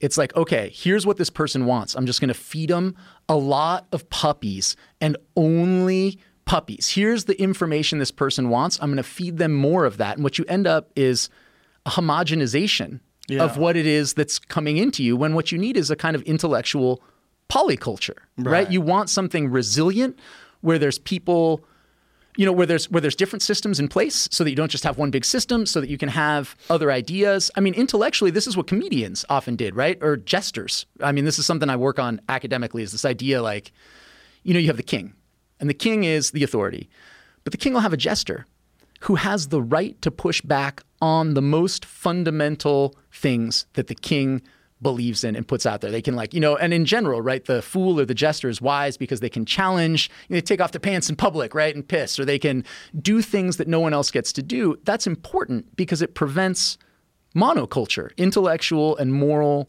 monoculture. And I honestly think, I mean, I think you were talking about South Park the other day. Um, but one thing that I have, I, I struggle with now is that I feel like the jesters these days, they're just confirming what it is that their viewers already believe. So with South Park, I didn't know whether I was going to agree with what they were mocking or whether I was going to be shocked. You never That's a knew. gross generalization, though, in terms of gestures, because there's so many different styles of uh, comedians. Like, well, you can access them in a way that makes it so that you don't have to hear anything you don't want. but you don't know what they're going to say. I kind of know what John Oliver's going to say. Well, John Oliver is a different kind of an animal, and his stand-up, his i- what he's doing is not really stand-up, right? What he's doing is he's got this show where he mocks things, and it's got a very heavy left-wing bend to it. Right. Well, Yeah. Jon Stewart, I felt like I knew what Jon Stewart was going to say. And it's not to say I didn't like it. He was funny and I mm-hmm. agreed with him and I watched him. I mean, a lot of maybe this is just what people, you know, conservatives say this and I think they're right is that there's a bent to late night. Like, I'm not going to tune into Stephen Colbert and be shocked uh, that, that he's mocking something that I didn't expect him to mock. Well, what's interesting, that's true, but Colbert's a he's a, a Catholic, like Yeah. heavy-duty Catholic, which is really weird. I You wish he would like- talk about that more. He has a few times. Does he? But it gets real weird. it gets like like almost like he's holding a hot potato and he can't wait to drop it. You know, it's. I wonder if I wonder if that's because it doesn't fit with the I don't know. I don't know, man. I mean, first of all, there was the character that he was doing. You know, when he was doing the Colbert Report, which was this like really cocky Republican character, and then he went over to do the Stephen Colbert Show, and now it's not that anymore. Now it's like he's hosting a talk show, but it's the guy that we knew who was like super ultra cocky and really funny from the Daily Show. That was like a parody of a right wing guy. It's it's very odd. It's a weird it's a weird progression. I wonder that you think that there are jesters because I want to Although I think he's very funny. Tell, yeah, he's hilarious. too. Well, that's the Yeah. thing. Being being funny doesn't, you know, Yeah. there are plenty of funny people who aren't jesters, right? I mean, there's I like when he fucks with Trump. I think it's hilarious. that he gets Trump to reply, and he's like, "You made a mistake. You replied. Like you reacted to me. Like, he's, it was crazy to be in that yeah. to do. So so tell me a jester because I want what I want. I want to be able to. I want to be able to watch people who are going to who are going to sometimes make me feel like I was I, I was right, and they're going to be mm-hmm. mocking someone that I that I disagree with, and then I also want and then two seconds later, I mean, this happens a little bit with Dave Chappelle. I've seen like, Oh, Dave's the best at it. But there's a, a guy named Andrew Schulz who's thriving during this lockdown because he can't do stand up, and he's doing on his uh, Instagram. He does these really well produced videos where he'll take down a subject, like. Um, I, mean, I don't even want to give you an example, but he's got uh, a bunch of them out there. But he's fantastic at it. He's really good at it, and he's also independent, and he's a wild, young, really funny comedian, and he's he doesn't have any affiliation. Whether it's he's, he's not like stuck in this left wing paradigm, or he's not a, a right wing person. He's not in any way, shape, or form. So he's just like, what's this bullshit? Here's here's the problem with these motherfuckers, and then he goes on these. That's him right there. He's fantastic. Oh yeah, he's got a new one. Uh, fake woke activism no one asked for. but they're great. And they're like, they're all like 10, 15 minutes long. And then he fucking nails it. It's really, really good stuff. is there anyone out there who mocks the anti woke people? The anti woke. You know what I mean? The people, that, are like, all you need is rationality and free thinking. I'm sure. Yeah, I'm I sure don't- there's. I'm sure there's someone out there. There's probably some like heavy duty left wing people that are mocking, like you know, Oh, you're right. yeah, yeah. I'm sure. Maybe But it's no- on me. well, I mean, we got a problem in ideology world, right? We've got a problem with these very strict left versus right things. You know, it's really weird, and and I've been acutely aware of it because I've been so often accused of being right wing for the most bizarre reasons. Mostly because of the way I look, and because I'm a, um, a commentator for the UFC. And you know, I look, I'm a meathead. I look like a meathead. I'm, I'm a hunter. Uh, all these different things. I get accused of being, and then you know, it turns out I'm a Bernie Sanders supporter, and and I'm, I lean way more towards progressive ideas. But I also support the Second Amendment. It's like people have this idea in their head that you have to be on these hard lines, and if you're not, you're not a part of a tribe, and you get ostracized by that tribe. And there's a very real stigma attached to that, and you feel that stigma when people attack you for your ideas. And so people lean into what gets them love and lean away from what gets them chastised. Yeah, well, I feel like I don't have a. I mean, one thing that I feel I feel these days is I, I feel very politically homeless. Yes. Um, and I think there's a a deep because. And I don't like the moderates either because I don't feel moderate because there's some stuff I'm not moderate about. It's like, no, there's some shit Yeah. that's really bad Yeah. and we need to change it right now. Yeah. And so the mod, I, I, you know, and I, and and like you were saying, right? I think it's just that well, we want labels and simplicity, right? And so if you have, if if we look at things on an issue by issue, case by case basis, then we don't have a a category to fit ourselves into, and that's obviously since the beginning of time, right? This is what religions often provide, right? It's like, well, here is what I believe in.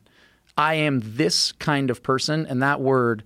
You know, I'm, I'm Muslim or I'm Christian or I'm Yeah. Protestant. That word describes who I am. It gives me an identity. Right. Um, but then that locks you into all kinds of stuff. Yes, it does. It does. And people lean into that. And oftentimes people don't even have their own opinions.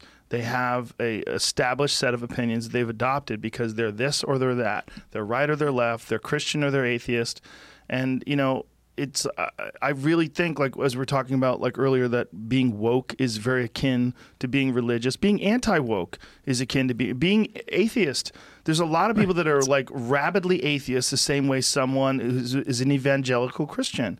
I mean, they, they have no room for religion being positive. And if you say there's some positive aspects of religion, I think it's a moral scaffolding for people. I think it gives people hope. It, it improves the quality of their life. It establishes a community amongst other people that also share values. And there's real positive benefits to that. It's exactly how I was with the natural thing. I went in like a like a like an atheist, right? I was like, this is so stupid. These people are all stupid. And then I came out and I was like, no, well, no, like that's no. There are some good things about it, right? That's Yeah. that's exactly it. There's actually it's it's funny. Like one of the things. So a project I was working on way back in the day was was a podcast about people who shift. It's called Shift, and we were looking at people who fundamentally who change their minds on really really important things. So we did one episode on this guy Scott Shepard. You actually had Daryl Davis on, so this is a related thing. So Scott Shepard was this guy. It's an insane story.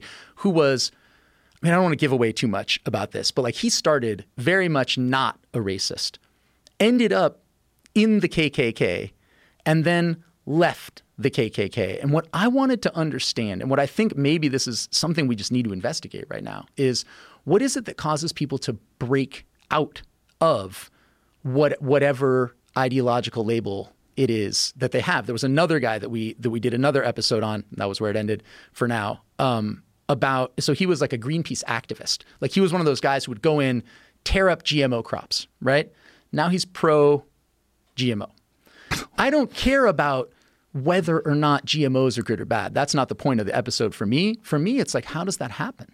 What is it that changes you? How You is should it? interview Candace Owen. yeah. Yeah, because you know Candace Owen ran an anti-Trump website, and and then she became a hardline right winger. Right, and that's and I just want to Yeah. know like how does that happen? What are the things? And it's obvious it's gonna be all kinds of stuff, right? Because it's your it's the people around you. There's so many you know? variables, but it's also like what you choose to focus on. Like what you know, sometimes there's a lot of gravity in in shifting to an, another uh, perspective. Like, and people start rewarding you for that and praising you for that, and then the wrong people criticize you for that. So you feel like you're on the right track. You know, you get morons that that call you an asshole for having a diff- different perspective. Yeah, and that one thing, right? One thing, one Yeah. one ele- one moment of being hurt, or one discovery Yeah, of being one- Mm-hmm. betrayal, or whatever. Yeah, yeah. Yeah, it's um we're at an adolescent stage of interpretation of ideas. That's what I think. We really are. And and of communication. I and I think that what we're doing with social media and the internet in general is we are far more connected than ever before, but in many ways far more segregated and segmented and, and far more rigid in our ideas and the echo chambers have never been stronger. It's very and I think that the next leap of technology, and I've had Elon on, and he discussed his Neuralink, um, which is really fascinating stuff because it's going to require surgery. Like people are literally going to get holes drilled. Very drilled unnatural. fucking super unnatural. I mean, as unnatural as fillings.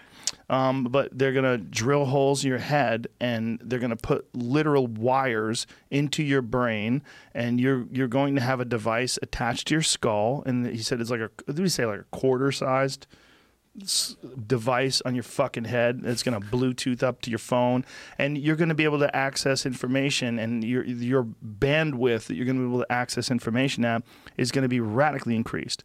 And the way he describes it, it varies between. It varies between the way he describes it when it seems like he's trying very hard to make it palatable versus when he sees the actual future potential of it, which is we're not going to be the same thing anymore. Just like you're not the same thing as like when I was a kid, uh, people would lie about stuff, and you really there's no way to check. You know, they could say like I won the Olympics 16 times and I was the fastest man ever, and you'd be like, whoa, who the fuck are you? Like, there's no way to check. Now you could go, what's your name? And then you pull out your phone, and in five seconds, you know the person's full of shit. So we've changed radically in our ability to assess whether things are accurate or inaccurate, and whether someone's a liar or not. I think much like that, the next leaps of technology are going to completely change our understanding of motivation, of emotions, of what, what is causing someone to, to have a deceptive narrative that they're trying to push forth. And we're going to be able to see these things. We're, we're going to be able to access this information in a very different way.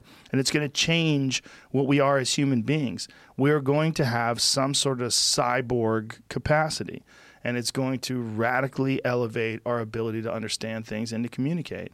And that's weirdly enough probably our only hope. you think it'll be good? I mean, here we are talking about ultra processed information. I mean, But I we're wonder. stuck with this. I know, Okay, we're stuck yeah. we're stuck with this. Ultra processed information is here. And unless we can technology our way out of this, I don't I don't think we're going to get better at this. If, if if someone said, "Okay, no more social media. Uh, the social media we have now, we keep forever. Um, nothing but YouTube and Facebook and Twitter and Instagram. That's it, forever." And you know they can randomly decide you violated their terms of service and ban you. And there's no room for conservative thought. And they'll they'll blackball people for the most ridiculous ideas because most of these people that are running these organizations are super woke. So what what happens then? Well, we're fucked, and it's gonna it's like literally pushing us towards the point of at least an ideological civil war. That's where we're at right now. Just solving it with a brain implant feels like solving the food system with bariatric surgery. You know what I mean? It's just like it's like okay, we've got this food system, so what we're gonna do? I'm not is- necessarily thinking that a brain surgery is the only way to solve it, I'm but I scared. think I do think that technology and more emergent technology is probably what's going to get us out of this. That we, we what what you were talking about earlier uh, in the tweet that really resonated with me about ultra processed information. I think we need something that's far more far, that has far more depth to it. That something that works and distributes information in a far more nuanced and uh, a, a far a far more transparent way. And I think we're we're going to move in that direction. And we're going to move in that direction because it seems like technology is moving everything towards greater and more prevalent connectivity, right? You, you can get better internet access everywhere. Everything is instant. We're st- live streaming and tweeting and all this different stuff. It's moving us towards some ultimate moment of intense connectivity. And I think we're going to be able to read each other's minds. That's one of the things that Elon said. He like he said you're going to be able to talk without using your mouth. And I, I think he's right. And I think that's what's going to happen. God, we're, gonna turning be able so to, bad though. I We're- don't know if that's necessarily the future, though. It could be uh, get. you You saying could- it could be better. We, I think we're going to be able to read thoughts and emotions in a in a way where you'll you'll know that someone's being a baby, you know someone's being a child, you you you'll know someone's being deceptive. You'll be able to see these things. What a terrifying world. That's sort of like the, you know the radical honesty people. Have you seen this group? It's the people that are like you never lie about anything. So it's this weird social experiment where they're just like you know whether where they're with their loved ones or whatever, and the loved ones are like, "Do you like my shirt?" And they're like, "No, uh, it looks bad, and you've gained weight, right?" And like, Whoa. there's it's it's radical transparency about everything, and that that I understand where they're coming from, right? It's like this thought that like we're all sort of laid bare to each other, um, but also like it's great that we can keep things private. Like what we live in right now is this sort of grassroots. I mean, I call it a grassroots panopticon, right? We're all watching each other, but it's not the government. It's not Big Brother. We're Big Brother, right? And that I want to keep stuff. I like. I like. Like I, I, I know what you're saying. I don't want you to look at my brain. I know what you're saying, and I, I, I agree with you to a certain extent. But however, um, I'm a stand-up comic, and one of the things that I love about being a stand-up comic is my friends are all brutally honest, and they fuck with me, and we fuck with each other. Like if I said, "Do you like this shirt?" And he'd be like, "No, dummy, it looks stupid on you." They will say something like that. We'd both be like, "Ah!" They would say something like, uh, "Do you think I gained weight?" Like, you know, you gain weight, motherfucker. Get on the scale, you fat fuck. And they'll say that to you, and they start laughing. We, we there's no in the comedy world, like in the, the world of my friends, there's no room for dishonesty. And if they think you're bullshitting, they don't want to talk to you because it's no fun. I think comedians are uniquely strong in that way, though. I, I, so as someone too, right? For me, like my thing was like rationality. Like I liked rationality. Right? It's like, oh, we have a good argument. Like I'll just have a logical argument with you, right? But like, one of the things I realized, and this one, you know, when I was there at that place in in Florida where this fucking charlatan is killing people, Yeah. I can't just tell those people the truth. That's wish you could. crazy. I wish I could, but they're dying Yeah. and they're in pain. And there's certain people who are constitutionally, they like honesty all the time. They thrive on it, Yeah. um, even when they're in pain, right? But there's a lot of people where logic or honesty, that's just not the, that's not, the, they're going to suffer. I they're going to they're going to suffer. No, I, I agree. I, I think you're right about that. That there's there's certain people that you really shouldn't like. You know, if you're talking to a delicate person and they ask you a question, and it's there's nothing wrong with just being complimentary. You look you look great. You look great. I like doing that too. I have know? a kid. I, one of my things, my wife. So my kid would come to me with drawings, right? You're like, you know, kid comes with a drawing, right? And she'd be like, Dad, look at this. And I'd be like, oh, That hey- looks like shit. Yeah, I was like Hazel. I was like Hazel. That's not your best work. And my wife is like, "What the you fucking monster? What is wrong with you?" And I was like, "Well, I should just. T- I don't want her to like." And she's like, "No, it's a kid. She just wants love from her dad. Right. You tell her like that's a great, you know, did a great Yeah. job. And I don't want to infantilize adults, but like there are times when I am when I just need." You know, love, or like I need someone to keep their thoughts to themselves. Yeah. Um, and and, and uh, yeah, I don't know. I I know what you mean. I don't know. I haven't been in a lot of pain, Joe, is the truth. I haven't. I've been I've led this charmed life. I've led it on someone said like I've led it on difficulty level like pretty easy setting, you know, Mm-hmm. my my personally life. And like I've been lucky. I haven't been like super sick. Like who knows what kinds of crazy healing therapies I would be into. Right. I mean, there was a guy at, there's a guy at Duke. who specializes in ALS, Rick Bedlack. He's, photos of him are incredible because he dresses in wonky outfits, like flashy, like tuxedos and crazy ties and stuff. And I was like, Rick, why do you why do you dress in all these outfits? And he's like, because it's the best because it's the best thing I can offer my patients is these is I don't I can't tell them the scientific studies they're not here for that right I don't have anything to offer my ALS patients in terms of like science or rationality mm. but what I can do is just make them feel lighthearted for yeah. a moment and I was like do you tell them like when they come into the office do you tell them like the truth you know which is like basically like you're you're done for you know yeah.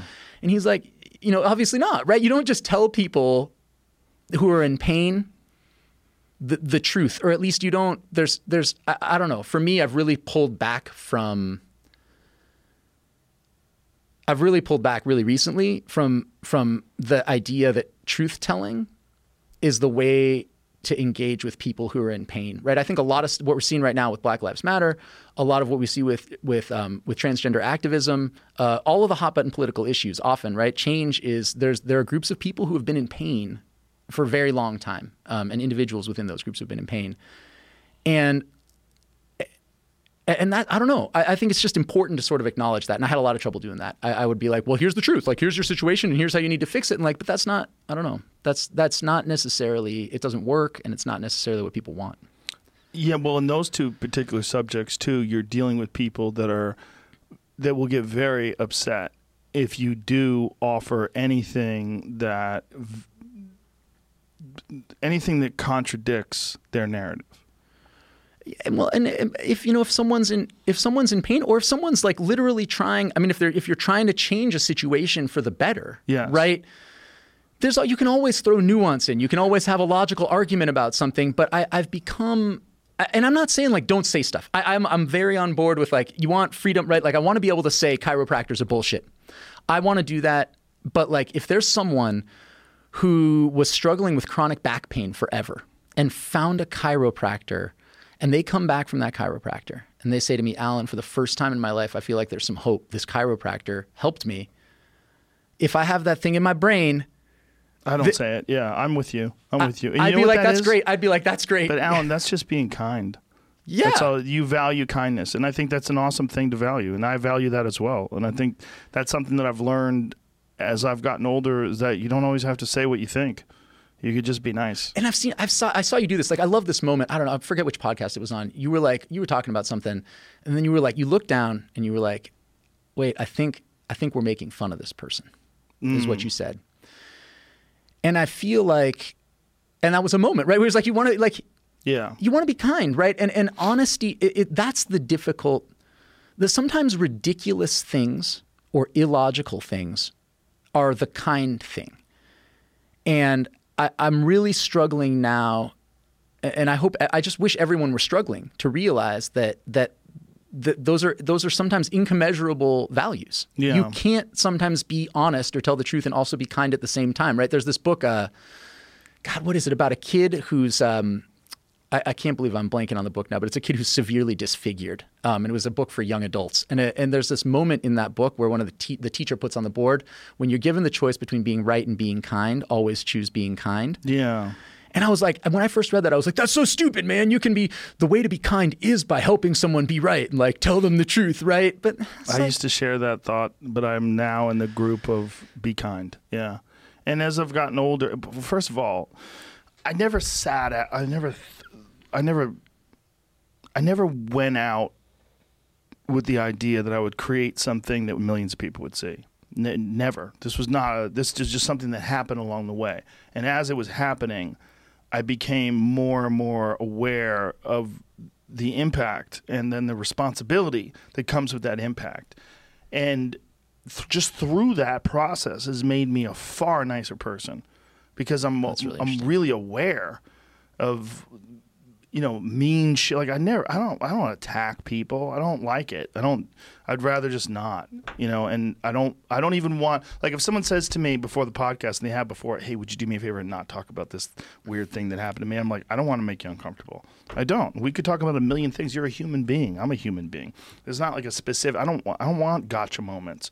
If you want to talk about something that's in your heart that you want to get out, I'll talk to you about it. But I'm not I'm not a mean person, you know. And when I was younger, I was, and when I was younger, I was I was in the group of fuck that, tell them the truth. They need Right, to right. face reality, get your fucking shit together, and then and as I've gotten older, I've realized like there's not there's that's me worried about myself falling short. That's me worry about worrying about my own failures and then wanting to sort of reinforce my own philosophies in other people because I was insecure.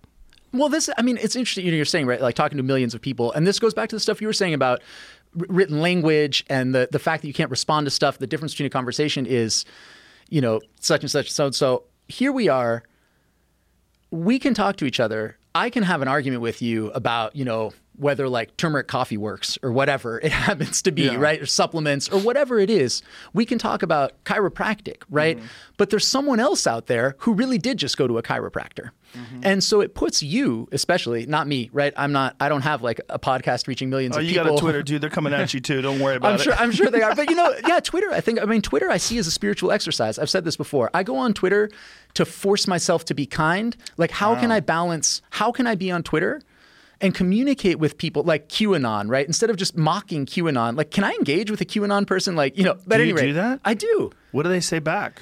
They really want to talk to you about QAnon, and then I ask them questions about it, and I try to Have be you had like meaningful dialogue? you know, I, I have had meaningful dialogue. I've even had meaningful dialogue on Twitter with people who were, I mean, honestly, my, my, my my favorite moments on Twitter are where I engage with someone and it starts angry.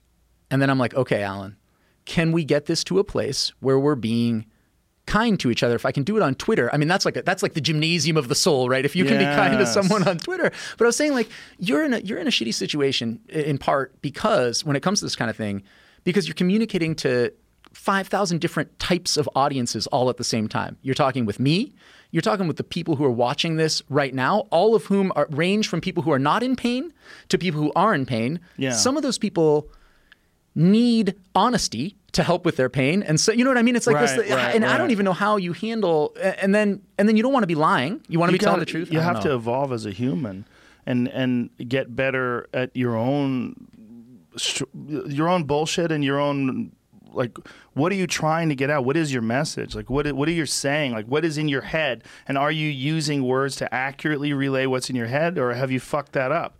You get better at that. But there's some benefit no don't no doubt to engaging with people online. I mean i it's, i just it's just untenable for me. There's too many people. But you, you know who megan phelps is yes yeah, yeah. it was a Just great talk example. yeah yeah, she's an amazing person. I've had her on the show too. Megan Phelps is the granddaughter of Fred Phelps, who is the leader of the Westboro Baptist Church, one of the most vicious, nastiest, evil religious groups ever. That would ho- have these "God hates fag" signs and hold it up in front of the so, when soldiers would die. They would The go to their funerals. The craziest shit. And she grew up in this horrible environment, and then through Twitter interacting with her husband on Twitter, that fucking dude, that angel, whoever he is, that dude converted her. And he just talked to her back and forth and they became friends. And then eventually they became married and then they have a child together and they're happy. It's a cliche. I mean, you said it's interesting when you said that's being kind, right? I mean, there are these cliches, and I hate how we also live in this like ultra ironic time now, where like every you know, oh, it's a cliche. It's like no, kindness and love. Yeah. I mean, it sounds it's valuable. they work. It sounds They- corny, but it's It's valuable. what, it's what every saint Yeah. and sage, whoever they've said it since the beginning of time, and you can be like, oh, that's a cliche, or it's more complicated than that. And it, it is. It is more complicated always, right? But like, I don't know the the the the the kindness I don't know. It's hard too because I don't want to even be. I keep thinking, right? It's like you get in this like inception of of nuance, right? But like you and I can say, hey, we need to be kind, or I, you know, I need to be kind. I can speak for myself, but like there are some people who actually they're going to say back, no. I'm being fucking hurt, right? Like the time, like for me, I need to fight back. I need to not be kind. If you're in an abusive relationship, Right. right, or whatever, like, or if you're in a in a position where you're fighting for something you believe in, so I don't even want to be telling other people they uh, all, all I feel comfortable with right now, and this is sort of where I landed after you know, I mean, people were pushing me like this subtitle on this book, man. That was pushed on me. What's I'm going to be honest. How, how faith in nature's goodness leads to harmful fads, unjust laws, and flawed science. It makes it sound like it's a fucking takedown.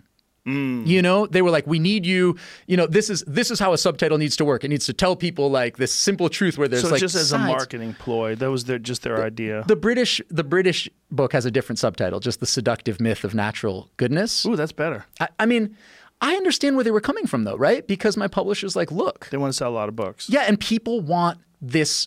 For, they don't like you know people don't want kindness. Kindness doesn't sell, right? Like mm. controversy sells, and so I, I it's hard. You know, again, you know, I think about this a lot because you know I want people to read my book. I want people to listen to me. I would love to have you know I'd love to be able to talk about you know my you know I'm going to be talking about quantification in my next book, right? So I I want people to hear what I have to say about how quantification gets abused.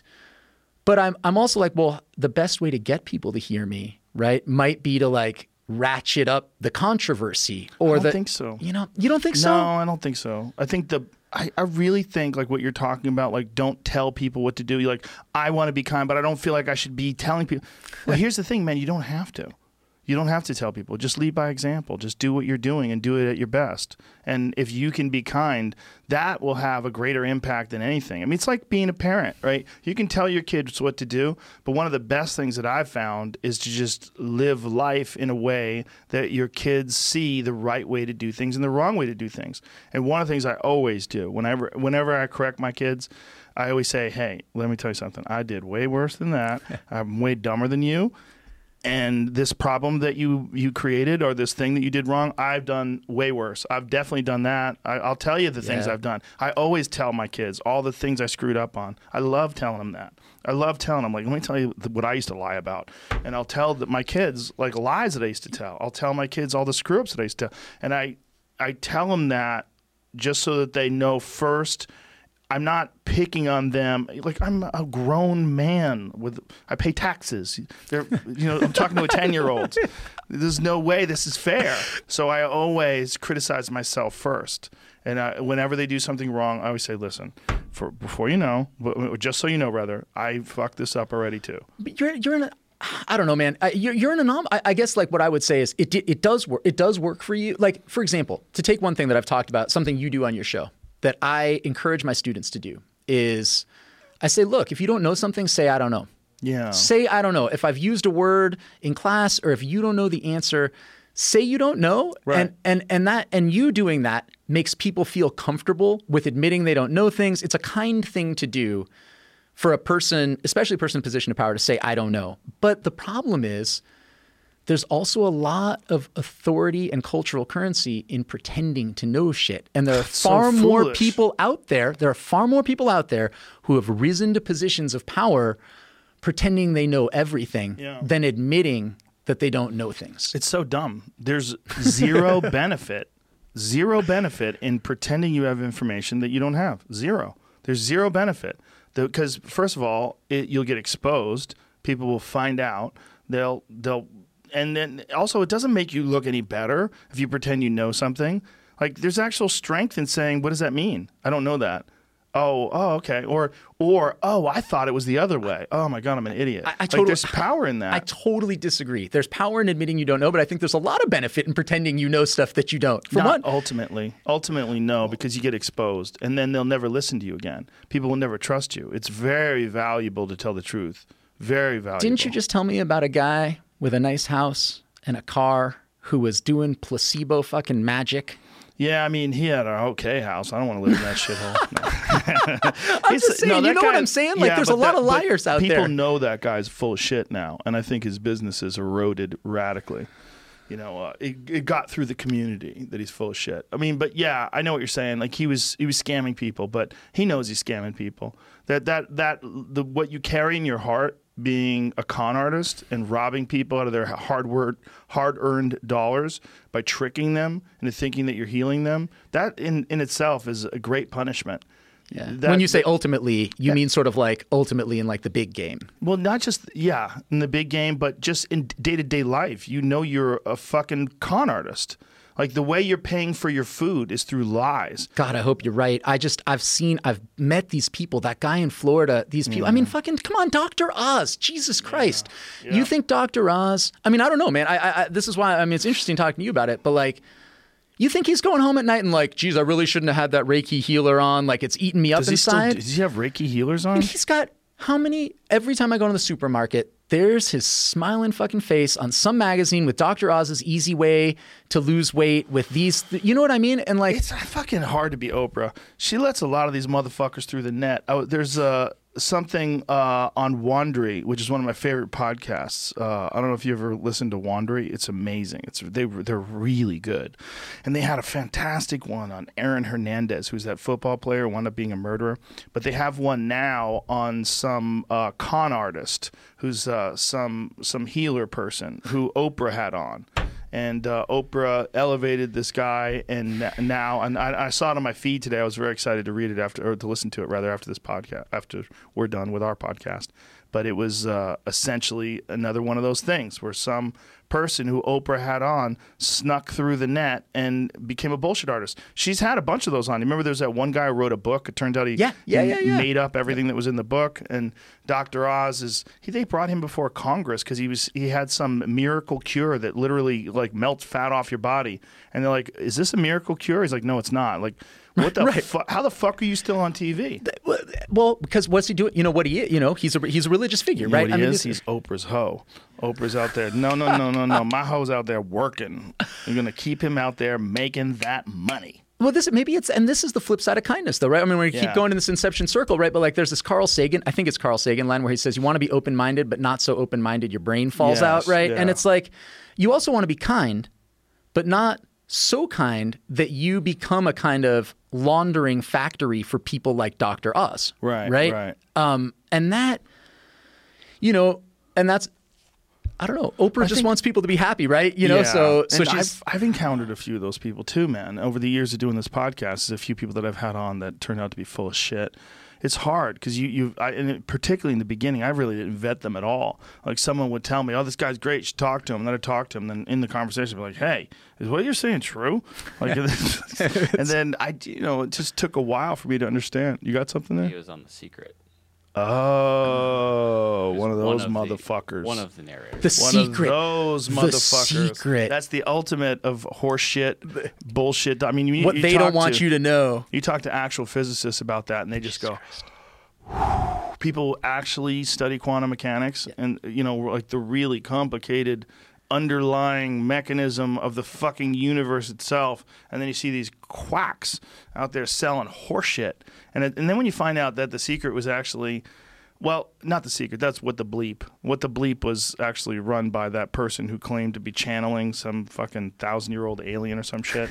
You know that lady? You know that? Do you know that? I don't. Do you remember what wanna- the bleep- What was it? I like want to write it down. Is there, was this really? There's Yeah, yeah, yeah. It's like there's a name to she. Oh my God. She goes on and talks. She's like this uh, middle-aged woman who's kind of heavy, and she's uh, talking in this weird. way. She has this crazy wor- name. Like, what is this lady's name? Like, what what kind of name is that? And it turns out that's not her name. That is who she's channeling, and they don't tell you this on the uh, when you're watching what the bleep. But she's channeling some fucking thousand year old entity. but here, wait, here I am. Look, look. Now I'm just like, I just need you to like make me feel hopeful. I feel like this is what I like came here to talk to you about or something. Like, I just, you really think in the end, like it comes back to bite you in the ass? That feels like a very sort of redemptive vision, but it's like here we have a laundry list. I mean, we could go on and on and on and on and on about charlatans who have risen to the mm. very highest levels of few. power. yeah. And I feel like I'd like to believe that every day they like cry into their pillows at night and their like soul husks are going to be, you know, shown what they truly are. But I would rather concentrate on good people. Yeah. concentrate on the bad people that that succeed financially. I'd rather concentrate on good people because I think there's plenty of them. There's plenty of really interesting, fascinating people that have a great message. you're saying it works too. You don't have, you're saying you can be kind Yeah, yeah, and that'll work. Yeah, yeah, there's yeah. a lot of them out there, man. There's a lot of like really motivating, fascinating people that are that are they they've lived a life of of value and they can relay that information to you. And there's there's like real lessons that you can take out of that that can enhance your own life. I, I think those people are real. They're they're out there. Yeah. You can concentrate on the bullshit artist, that asshole down in Florida selling people wheatgrass and the, but that you don't have to though. I mean, I, I, I hate that they're real. I hate that they exist. But in some ways, what they do is like they they make it so that you really appreciate kind people and you really appreciate real people. You know, the, the, the assholes and the deceptive people that you run into in this life, they're just going to make you appreciate the exceptional people. God, I, I mean, I, Gotta I- have rainy days, bro. yeah, yeah, Rainy yeah. days make you appreciate the sun. You do, yeah, the show that like crazy. Doctor Oz makes you appreciate Yeah. real doctors. Dr. Oz makes you appreciate real, real, real, real doctors, real physicians, real, real, real people who are actually trying to help people. It's just crazy. Like, I, and maybe he's trying to help people. He is. That's the thing. Like there was a. So we were in. I was in div school. So I went to. I went to like. So in divinity school. Although it's. It sounds like I'm going to be a priest, but like I was like. It's a secular. It was the University of Chicago. So it's a secular university. We were early early students in div school, and we were mocking this guy Joel Osteen. I don't know if you oh, know Oh him. yeah, okay. sure. So we're like that's Joel. the guy with the gigantic uh, arena. Yes. that he fills up. Yes. So, got I his mean, own jet and a mansion. Oh my God! You know this guy, right? And we're just like, oh, Joel Osteen, like, can't believe that that like people think that's Christianity. You know, we're going mm. off, right? And and one of my friends sitting there, and usually he'd be talking. He was quiet the whole time. He says, he, he finally speaks up. He says, you know what? I get what you all are saying. I get what you all are saying about Joel Osteen. But when I was in high school, my parents neglected me. Like he was, he, he had like a terrible, terrible childhood. They didn't care about his education. He was dirt poor. And he was like, I watched Joel Osteen, and Joel Osteen told me that God wanted me to make more of myself. And it and it helped me. And we're all sitting there looking at each other.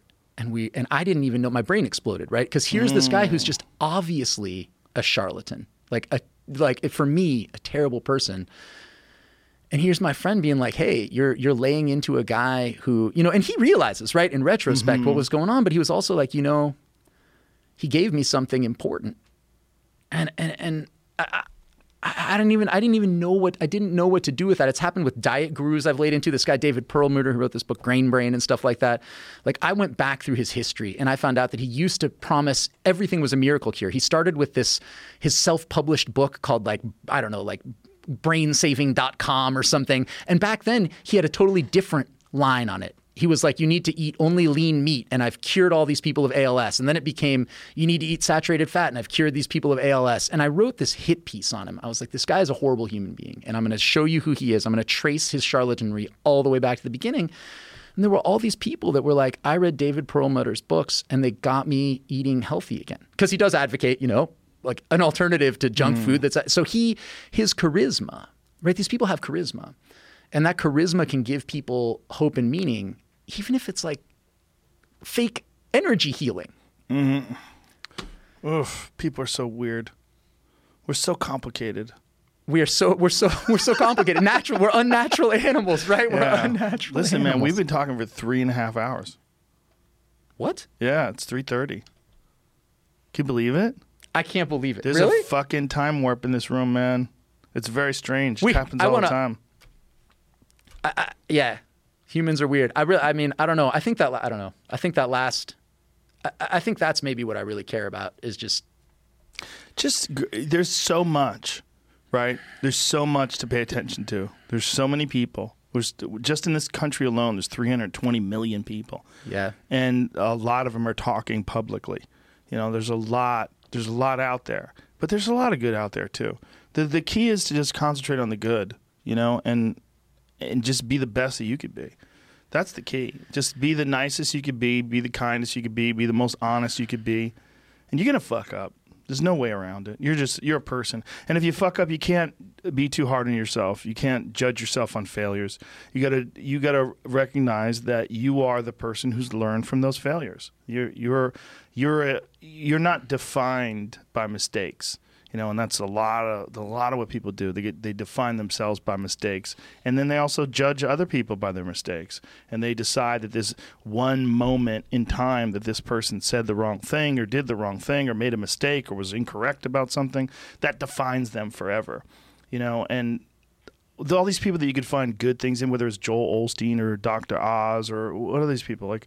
It just there's just uh, there's a, a a lesson in data that comes from them about just how weirdly complicated human beings are and how wildly we we we vary. That's it. That's the. That's I just. It's funny because you know I think we're we're comfortable with that, but a lot of times people aren't comfortable with complexity. No, they like to define people. Yeah. They want to make things very binary. They want to make people good or bad, right or left, one or zero. Right. And that's not, the world's messy. It's like, it's a human problem. It's like we were talking about with abortion, or there's a, there's a lot of human problems. That's a human problem. And uh, I think it's hard to be comfortable with yourself. So it's very hard to be comfortable with other people. That's why I always stress with people like, you've got to accept yourself for what you've done wrong. Do your best. And also find some difficult shit to do because that gets away a lot of the anxiety that you carry around in your body. A lot of the, like f- difficult things make regular life less difficult. And that sounds so simplistic, but particularly physically difficult things. Because when you do things that are physically difficult, the strain of making yourself do those things it's very valuable. It's not just valuable like exercise and fitness and martial arts and running and whatever you're doing that's really difficult. It's not just valuable in terms of like health and the way you look, but it's also valuable for your mind, maybe even more so. Because regular life can be confusing and little things that go wrong and little problems that arise are exacerbated by the fact that you're not accustomed to dealing with hardship. So creating your own bullshit, whether it's through fucking some brutal kettlebell exercise or running up hills or something, is extremely valuable for you. Also, not not just accepting the nuanced perspectives of other people, but also being able to navigate through this world with some sort of an understanding of just how complex it all is and how weird it all is and and and not be overly thrown off by every little dip in the road and pothole that you encounter. Focus on the good.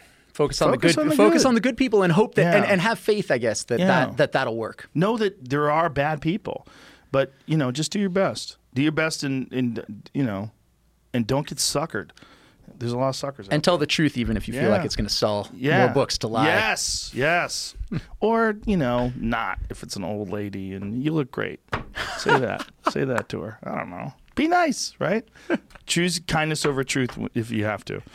Um, tell your your book one more time. Natural. Uh, Sh- hold it up so people can see it. Where do I where am I holding it towards? This camera right here. Yeah, it's uh, natural how faith in nature's goodness leads to harmful fads, unjust laws, and flawed science. But you know now that that's just a publicity ploy, and it's really very nuanced. Fuckers with their titles and um, your your Instagram or your um, do you Twitter, have Instagram. Twitter. I have Twitter, at Alan Levinovitz, and also there's. I mean, we got uh, an episode of the Shift podcast up on on Apple iTunes, and if you search like Shift Alan on Spotify, there's we've got like the first episode up there, um, Beautiful. which would be cool. All right, Alan. Thank you. I really enjoyed this. I thank did you very too. much. Thank you. Thanks. Bye, everybody. Yay. Three and a half hours. Jesus, that is great.